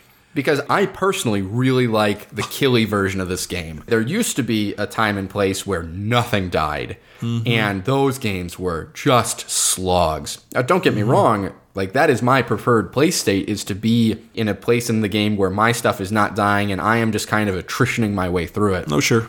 But everybody used to be an attrition army. You used to be able to oh, design armies that simply did not die. And Brendan, if it was that every army in Sigmar, or almost every army, had that unit that could just lawnmower other units, mm-hmm. that would be fine with me. Sure. But we don't have that. We don't have that parity. So maybe, again, to your point of let's not take away, let's add, let's think about these armies that don't have the lawnmowers and let's think about giving them something that would allow them to do that. That's okay. That's cool. I'd be all right with that too. I'm still a little uncomfortable mm. with it, but okay, if that's your solution. And let me just circle around then with the sh- the whole shooting thing for me. Look, guy, if you've got a shooting army out there, listeners, awesome. Good for you, man, that you've got somebody who's got the potential to just blow somebody off the board by the end of turn 1. You know, that's that's awesome. Good for you that you figured that out, that you know how to play your army and you've got the tools to do that kind of a thing. But I think there's other ways to make shooting reasonable. I'm going to use that word versus what it's becoming. Oh, we're coming back to the same problem here, Dan. You just don't like the way the shooting exists, and that's okay. And I'll tell you what, even if I play my Soulblight, you know, whatever it is, when I get that to that point, or if I was going to have my, I hope for you there's no shooting units in it. my my boulder heads, Sure. you know, it doesn't matter. You would still be able to shoot a stonehorn off the board, you know. And it's like, whoa, wait a minute. In one, you you just shot one of like a third of my army off the board, whatever it is. It just makes no sense to me. And if I have no ability, here's the other problem, Brent. If I have no ability to mitigate that to get to you, Right. if I can't engage you in melee because you're shooting me off the board before I can get there, then the game is really one sided. If I don't have the opportunity to deal with that problem. That's a big difference mm-hmm. than saying, well, you know, I should be able to shoot. Yeah, sure. I agree.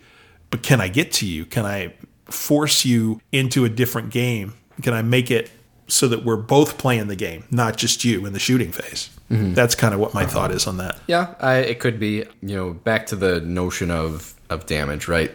I'm super cool with everything, with having there be blenders left, right, and center. Sure. Cool, man. Awesome. Great. Sure. Is it worthwhile to look at you know some of these like real extreme edge cases?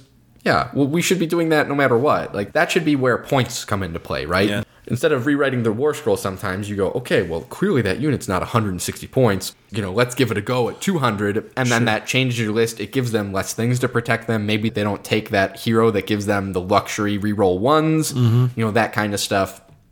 Sure, I get the position of the shooting phase being kind of out of bounds in places, states. The thing that you really haven't seen because you know we've not had the opportunity to go to games Right. and, and that kind of thing the other thing right now that kind of lives in an out of bounds state is these super mega casters mm-hmm.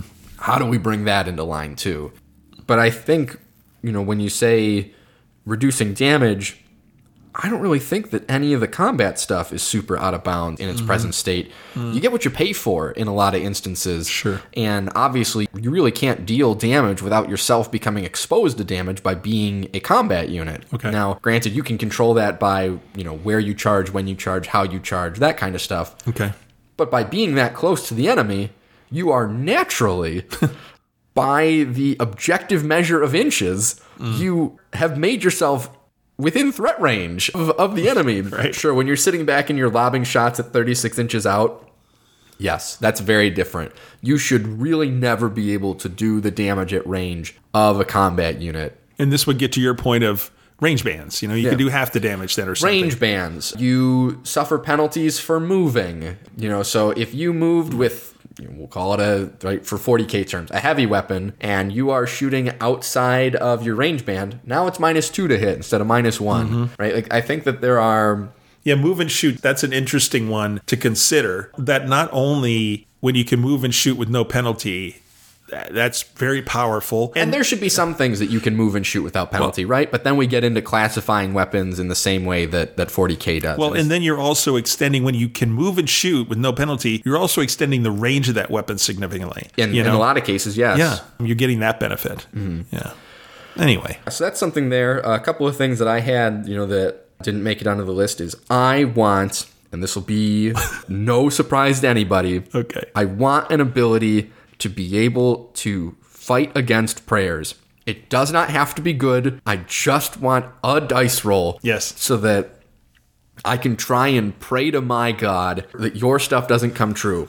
I have a potential solution here. okay. It works just like Unbinds, except you need a priest, which means that you have to include a priest in your army, so you have to make that decision, and it's on a six. If you have a priest in your army, some of us don't have priests. And it's the same thing where you get like, oh, this priest gets, you know, one pray against attempt or whatever. Mm-hmm.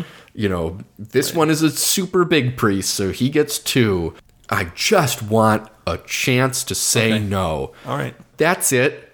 Doesn't have to be very good. It can be unreliable. All I want is A chance. Is to have a chance and to make a decision around. Okay, I chose to not bring a priest. You know, there's some armies that don't have them right now. Sell models. Sell priest models. cool. I just made you money. Like, Or add keywords or something. That would be even easier. Sure, like there are, you know, like uh, shamans and stuff in orcs. Mm-hmm. That guy shouldn't be a wizard to begin with. Make him a priest. You can be both. You can be a wizard and a priest. Nagash is a wizard and a priest. Yeah. Why not give Archaon the priest keyword? Why can't a guardian of souls be a priest, you know, and a wizard? Yeah. Yeah. Agreed. Fine. Yeah. Uh, Yeah. so that That would be an easy solution, actually, because then all you'd have to do is like, okay, here's a fac or here's an errata. Here's the priest keyword for these units. Or Dan, you sell priest models. Like you make sure that everybody gets a priest. Everybody's happy. right? or you specifically say this army doesn't have these, and you go, okay, that's a thing that I need to be aware of because there's some mm-hmm. armies that don't have wizards. I don't know. That's a choice too. The other thing that I would really like to see, you know, some effort put into is the battle shock phase. Mm-hmm. I think it has become too much of the haves and the have-nots. There are armies where outside of Ossiarch Bonereapers, which just flatly say as an army rule, we don't do the battle shock phase. Cool, I'm okay with stated exceptions. There are so many armies where doesn't even matter. Nope. You have all sorts of mechanics that sit around it and you just go, okay, cool, I lost a guy. And you're like, all right, glad I did all this killing and I've got these abilities that reduce your battle shock, and well, I guess it doesn't matter. Or the reverse of it is just models giant swaths. And some of that is supposed to be counterposed by how many command points you can generate that you're supposed to be using to mm-hmm. stop that. But I want to say in those cases, they fit into the first half that have all those command point generation. They're the, I don't care, I've got 73 command points. You mm-hmm. killed 43 clan rats in this unit. Here you go. Go kill the last 17. It's things like that where you would think that those are the have nots, but they're not at all. It's the armies that don't have the ability to mitigate. I want the battle shock phase to be more deadly to this group over here, where maybe only once per battle round you can spend, you know, the immune to battle shock mm-hmm. command point, or once per player turn. I don't know, up to you. But I want armies that build around the idea of the bravery bomb to be more effective. It's one of those things that on people have tried for ages to make it work, mm-hmm. and it just never does. No, because there's no way to shake loose some of these trees of their models. Well, and you know the problem with Battle Shock too, or one of the issues of Battle Shock is it disproportionately affects units that have multiple wound models. You know, I mean, you've got a unit of five, whatever's they are, that have three wounds apiece versus 10 that have one wound apiece. And Battle Shock is a lot more deadly for that unit of, you know, if they both have, let's say, uh, a bravery of six. sure.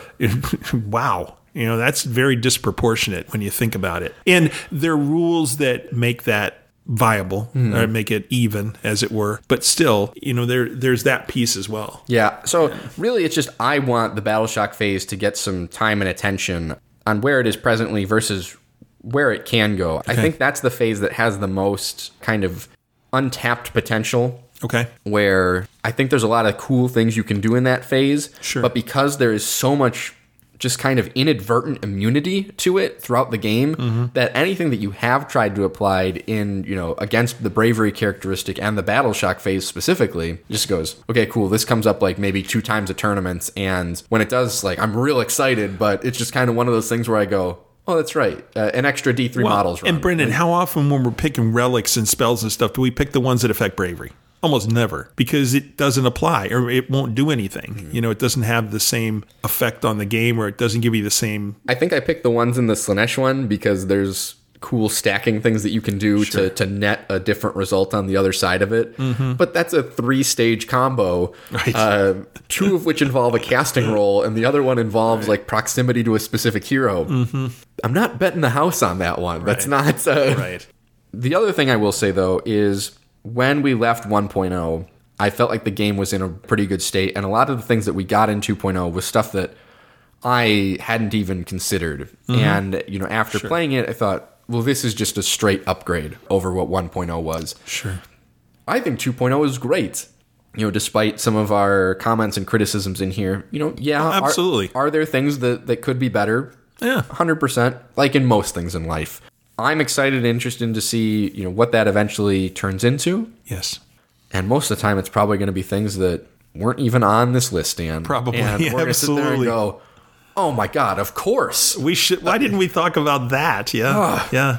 Units of heroes. God dang it. Yeah, and, and I think you're right. I mean, I'm talking about this stuff, and it's like, Dan, you're negative that negative hmm. about stuff. It's not. I'm not negative. I'm just looking at the game and trying to be creative and just talk about things that don't get talked about. Hmm. You know, and bring those issues up. Am I looking forward to my next event, whenever it is? Oh, hell yeah, I am. And I don't care. You know, I've talked about if I go two and three or four and one or whatever I go, I'm good with that. I'm going to love rolling dice against people I know or don't know and meeting people, all those things. And I'm going to play my rules. I'm to, uh, you know, use them to the best of my ability. And it's all good. It's great. It's still a great game, no matter if we're a little critical about things or whatever else. Sigmar is good stuff. It just is.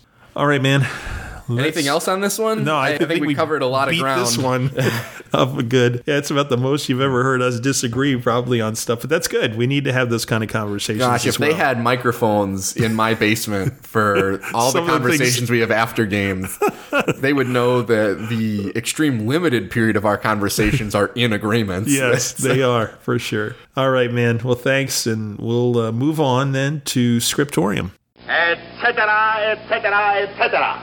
Okay, we're back with Scriptorium, and there are just a few new releases since the last episode. Real quickly, we have Death or Glory, which is the fourth book in the Ciaphas Cain series. It is a audiobook only, but it's kind of like they're paralleling the Gaunt's Ghost stuff because they just came out with their fourth book on audio. So, fourth book for Ciaphas Cain. We have Blood of the Emperor, which is ebook only at this point, and is basically a bunch of short stories, small stories about Primarchs during the heresy. And then the final one is Silent Hunters. It is the second book that I will have read about space sharks. And it is ebook and audio if you want to listen as well. Those are the new things that have dropped from Black Library. Brendan, what do you have for stuffs? I finished listening to Buried Dagger this week. It was very good. I really liked it. It was a good recommendation from you and Troy. It was really interesting. I really did like it. The Horus Heresy series has always been quite good, and it's been a long time since I've read or listened to anything from it. That was a good reintroduction to a bit of that universe. It's such a great transitional story. They came in this and they went out that, and then you kind of understand what they are now. I think if you read that book a lot better than you would if you hadn't read that book. Yeah. So Yeah. good. I'm glad you enjoyed it. That's great. Then I've been watching a lot of things recently because one, football is done, and there was the All Star break for a period of time there. So just other things. My one recommendation for this episode is Death Amongst Mormons. It's a documentary on Netflix, and I won't give the spoilers to it. I had him pegged dead to rights on why I thought, you know, what it was that was occurring happened. Okay. And then something else happened, oh, and I went, well, wait, hold on. Oh, that's what, great. What?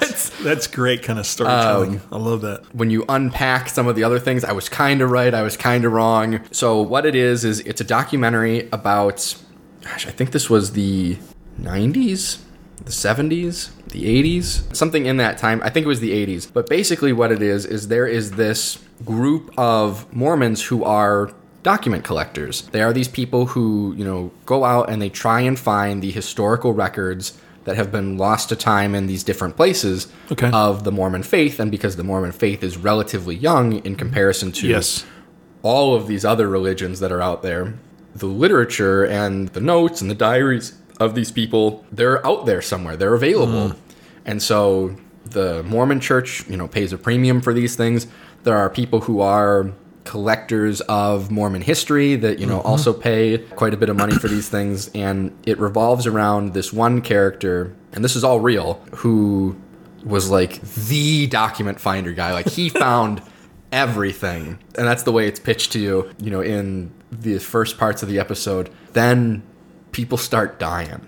Oh, um, Ted Kaczynski style, like mailed packages and things like that, in, like in the document industry, you know, the Mormon document collecting industry, and there's all sorts of stuff with it. It's three parts. It's you know roughly three and a half ish hours long to Okay. get through all of it. It was really compelling. I think I watched it in two sittings, only because I had to get up and do something halfway through. Death through. Among Mormons. Yeah, it's on Netflix. Uh, it was really good, very enjoyable. So, what about you, Dan? Well, I finished Gate of Bones, the second Dawn of Fire book. Very good, it very action packed. Wow. It, yeah.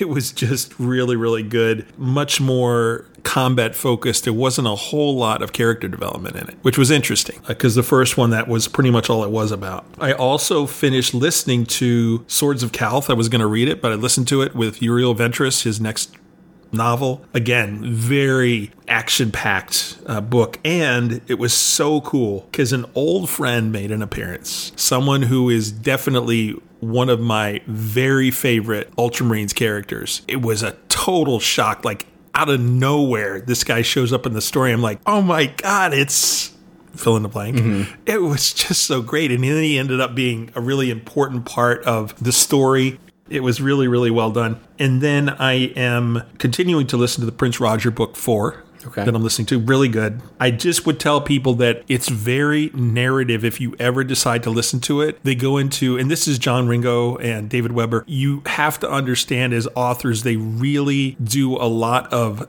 setup and explanation of things as they're happening. So that can get really in the dirt kind of thing. You can really get stuck in if you're not used to that kind of writing style. If you can't handle that, you may want to think about like you're going to start hearing it. And all four books are like that. So you have to just kind of know that's coming. And then I'm reading Pariah, which is the first Elizabeth Bequin novel out of the three. I'm going to tell people it's not a giveaway. This is not the Bequin of Eisenhorn fame. This Really? is her daughter Oh, which was cool. And so it doesn't affect the story at all. It's not going to ruin anything for you. But but it allows the timeline to be moved forward. right, and which is great. It was interesting because I'm reading it as though it was the original, and I'm like, well, this doesn't even make any sense. It can't be her. You know, when I thought back about what had happened to her and how things interacted in the book, And then you read like, the cover page or something like, that, right? like, oh, okay. You know, as I'm reading the story, is like, I am so and so, daughter of So-and-so. Oh, okay, perfect. It's, it's really good, and it's Dan Abnett. If you're into Ravenor or Eisenhorn, you will love this book. Really, really good. So, I have a prediction here of who the Yellow King is for all you narrative and lore fans. The Yellow King has come up in the past, and this character, many people think he's Eisenhorn. We don't know who he is yet. After reading half of Pariah, after reading Gate of Bones, after reading Dawn of Fire, which all have custodians in them, or something referring to custodians, or at least the, the Dawn of Fire books do. I think that the Yellow King is Valdor. Hmm, who, for those who don't know, is the original leader of the custodians in the original heresy. This is now, of course, 10,000 years later. And here's the reasons that I'm making this prediction. First of all, Valdor was very much against, if you read his novel, the Space Marine experiment. He thought it was a mistake. He thought the Primarchs were a mistake, and he was not shy about telling people that. He and Rogal Dorn had several conversations in the Heresy books, and every single time, basically what Valdor said to Dorn was, "It's you and your brother's fault. All of this happened." That's notwithstanding the fact that the Emperor did what he did. Sure. That he was conducting this experiment in his basement that he didn't tell anybody about. Obviously, he is absolutely just like the custodians devoted to the Emperor. In these first two books of Dawn of Fire, it is so apparent that the custodians absolutely despise Space Marines. Whether they are OG Space Marines or Primaris, they are contemptuous of Space Marines. They literally, I think, would kill Space Marines if they could. They would do it. They would- have no compunction in doing it. And I think about the Yellow King. What kind of armor is he wearing? yellow. Oh, it's gold, but it's kind of, you know. So we'll see. We will find out. Is it helicopter? it's an helicopter. Somewhere in these three Bequin books, we're going to find out, I think, who the Yellow King is. But that is Dan's prediction. Having read halfway through the first one, and all these other little clues are pointing me towards that. okay. Uh, because, and it would make sense because Valdor kind of just disappeared. And nobody knows what happened to him. But when you think about all the things that have happened, like Guilliman coming back, the fact that there was a, oh, he would hate all of this. oh my god like oh a primarch just what we need he's gonna screw things up again you know and there's this whole thing that Oh, great, bigger space marines. it'll be really fascinating. Interesting theory, Dan. yeah we'll see. I'll report out as i'm reading through these books some more. That is it for scriptorium brendan. Woo. we're moving on to this. Oh that.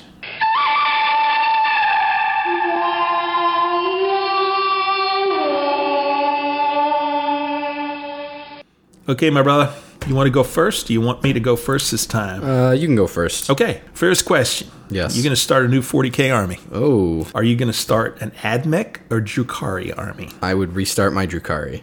Okay, I thought this was interesting. They're not getting a whole lot of new models. That's fine. There was one that? model in there I looked at and I went, they've had spears? It's one of the Scourges. And I was like, Yeah. I don't remember there being a spear in that Some kit. of them are new, and obviously there's a lot of plastic here versus old metal stuff. Sure. Yeah, cool. The So- Incubi, I'd like to replace my old metal ones. Don't get me wrong, you know, they're nice and all that, but But those plastic ones are awesome. Awesome. They're so cool. So Drukhari. Okay, now we have one unknown and one known Mortal Realms character. Mm-hmm. Are you Be'lakor or are you Kragnos? Uh, Kragnos, I Even though we know nothing about him. even though we know nothing about him, the unknown of it is is what has me excited. Okay, coolio. That was an easy one. Okay, now the next three have nothing to do with Sigmar. So the next question you've listened to the Emperor series and you listened to the President series.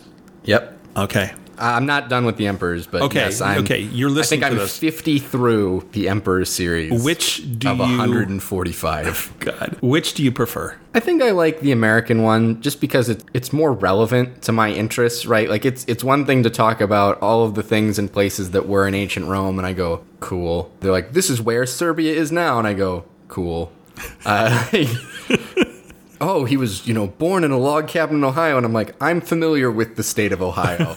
Uh, right? It, things like that, where in the Emperor series, you can see where some of their decisions have made an impact on the modern world. Sure. Which is really interesting because, you know, you're talking Thousands in, in of some, years. yeah, in some cases, 1700 years uh, from the time between when they did their thing to what we have now. I mean, the present notion of our legislature is built physically upon the Mm-hmm. Roman Republic. Now, that wasn't an emperor decision, but the fact that it existed for so long in that state that it did, that it made it into all of these other legal systems is very interesting. Cool. But on the president's side, it is more regular where you see decisions that they made, you know, show up in a meaningful way to you as a present day person. Sure, that makes sense. Okay. Cool. And then the next one's a food question. Sure. Taco Bell or Qdoba? I'm not a Taco Bell fan really at all. So it's not out, built out of some love for Qdoba. it's built out of a total just amount of apathy towards Taco Bell. Okay. I think I have had Taco Bell once in the last five years, and it was because it was literally the only place that was open. Okay. and then the last one is for recreation. Do you prefer hunting or fishing? I don't like either. I, well, But you have to make a choice. to be fair, I have never been hunting. Okay. I have been fishing. Boy, uh, not a lot of passion from me. Two And- things and- I don't like. Yeah, two things I do not care anything about, and I know this is all very sacrilegious to the Wisconsinite, you know, that I share the state with, is that I don't hunt and I don't fish. Uh, I guess fishing's okay. all right. I, I, if you have to make a choice, you would rather spend your time fishing. Okay. I've been hunting. The only hunting I ever did was when I was in high school. We did quail hunting. We go over the mountains from the coast where I lived, and we go into Dick the Cheney desert. and his buddy. Uh, we go over the mountains and uh, we take 22s because anything bigger and you blow the bird apart. a couple of us had dogs. Yeah, we went rattlesnake hunting too, but we just caught them and let them go. We didn't do anything. Mm-hmm. But the quails were interesting because they were fast, and nobody, most people don't know they actually fly a little bit. Man, they were fast little suckers. And they were. That's why we brought the dogs though, was to flush them, and it was fun. It was fun to just hang out in the desert. Okay, I'm ready for mine. All right. So my first question is Broken Realms related. A little bit different than your question.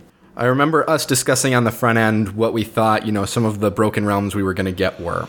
This is kind of immediately after Morathi. We have since gotten Broken Realms Teclis. We know we're getting Be'lakor. We know we're getting Kragnos. Now that we know kind of what the Broken Realms structure is going to be, what would you like them to do a Broken Realms of? And you can go with like a concept since they've opened the door to mm. things that don't have precedent. Sure.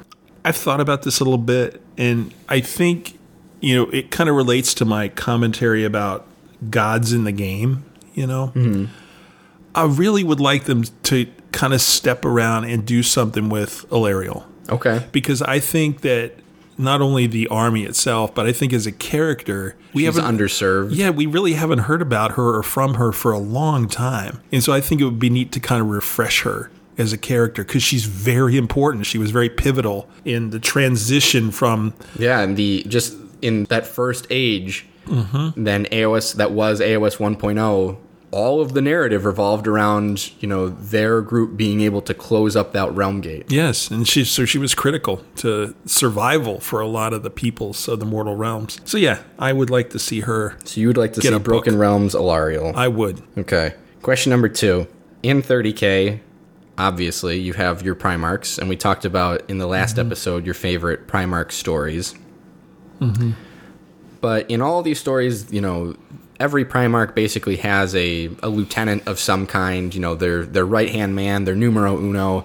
You know, you've got mm-hmm. Karn, you've got Araman, you have Typhon, you have all these characters.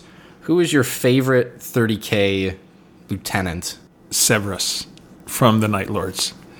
He is just the coolest guy. Mm-hmm. And the stories about him are just amazing. I can remember, I hope I'm right about this, I remember a story about him being on, like, he was kind of a prisoner on a ultramarine ship or something, right? And there was this one crew member, and she was like psychic you know, but she could talk to him. One of the things that Severus has is he has these episodes where he just has this intense pain in his head. Like his head's going to just explode because of things he's seen and done and all these connections and stuff. And she would walk in or near him and it would calm him.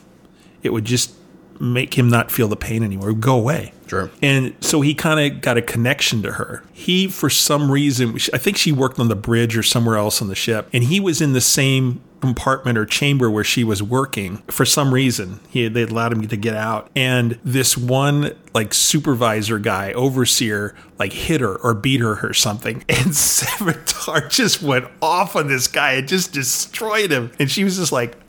Oh my God. But it was just so interesting because he always tries to be a little bit like Curze. Curze, yeah, Konrad Curze, you know, thinks he's clever and he tries to be a little funny and whatever it is in his own dark way.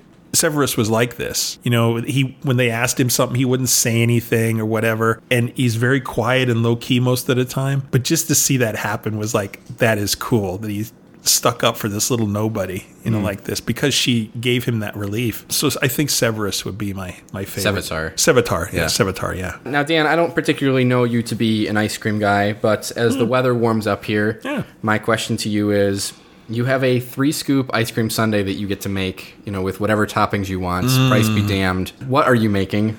Three scoops of ice cream, any variety you want, whatever toppings, you get to build this thing. It would be Moose Tracks and mint chocolate chip and oh, and like um, Reese's pieces. Okay. So those would be the three things, and then I would like whipped cream on there, and then I would like um, this is weird, like pineapple.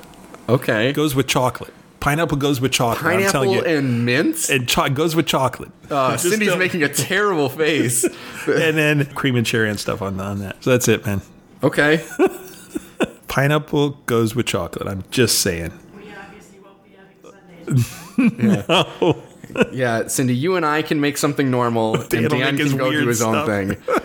The- Oh, that's great. as we are leaving the cold times as they were, yes. Dan, what is the perfect temperature? 72 degrees. 72 degrees is the Yes. perfect temperature. Yes, it is. Ah, boring. Okay. Not too cold, not too not too hot, not too cold. Okay. No. And for my last question, I had to bring along a visual aid because I know that you're not paying Oh attention. God, brackets. Right now is March Madness. Now, this is one of those things, Brendan. You say I'm not paying attention. This is one of those things that I am interested. This is probably one of the only sporting Okay, things well I'm then interested give me in. my template back. No, I'm just looking. Um, You're asking me who the top. Who's gonna win? Who is gonna win March Madness, Dan? So we are through the round of 64. The round of 32 games are being played. Mm-hmm. Yeah, sure. I have already pre-done the bracket with the winners and losers. Unfortunately, Yeah, sure. there are no perfect brackets left in the world, which is crazy. Mm-hmm. That is true. That is so true. Yeah. Well, I'm going to pick Kansas. Kansas is gonna win. Who do My you think? goodness. Who do I, you think, Brendan? Out of all those teams, I have Illinois winning.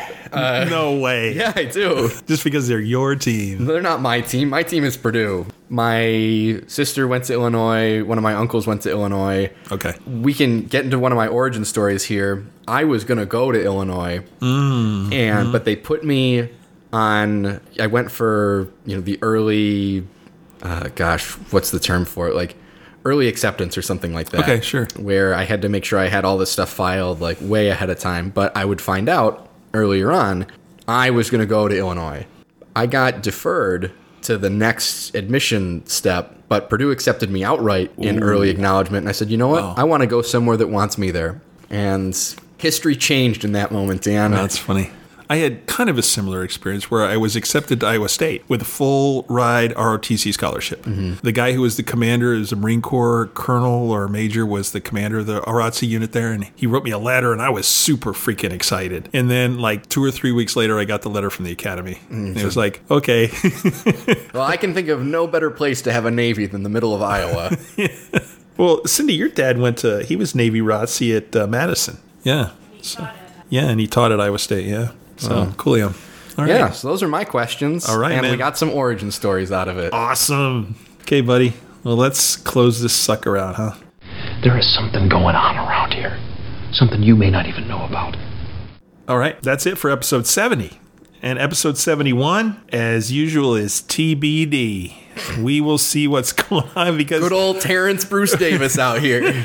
we will figure it out just like we did this one. We know the Teclis is coming. So probably we're going to say tentatively we're going to do one on the third. We'll do one in mm. two weeks. But then we've got some personal obligations in between. So the next episode probably won't be for three weeks or so after that. Yep. I think. So one early April, and one and then the next April. one, the earliest we can do is April 24th. Yeah, given, given our schedules. Yes. Yes. Okay. So there you go. And that one will most likely be Cursed City or Lumineth Yeah, or, or- whatever. depending on what comes out. We know well we know it'll be Lumineth for sure if Cursed City doesn't come out, and even if that happens, it'll be Lumineth and then Cursed City. So It'll be something. it'll be something good. yeah, there'll be plenty of time. I All right. hope. I think. Maybe. or there'll be more shipping problems. I don't know. And we'll do another one of these. Yeah, they're coming in May. God. All right, man. Well, thanks as always for making the time today and, and being here. Yeah, I no appreciate problem. your opinions and comments. Listeners, thank you for joining us for another crazy episode. We hope you all are safe and healthy, and we will see you next time around. Bye. This is the end.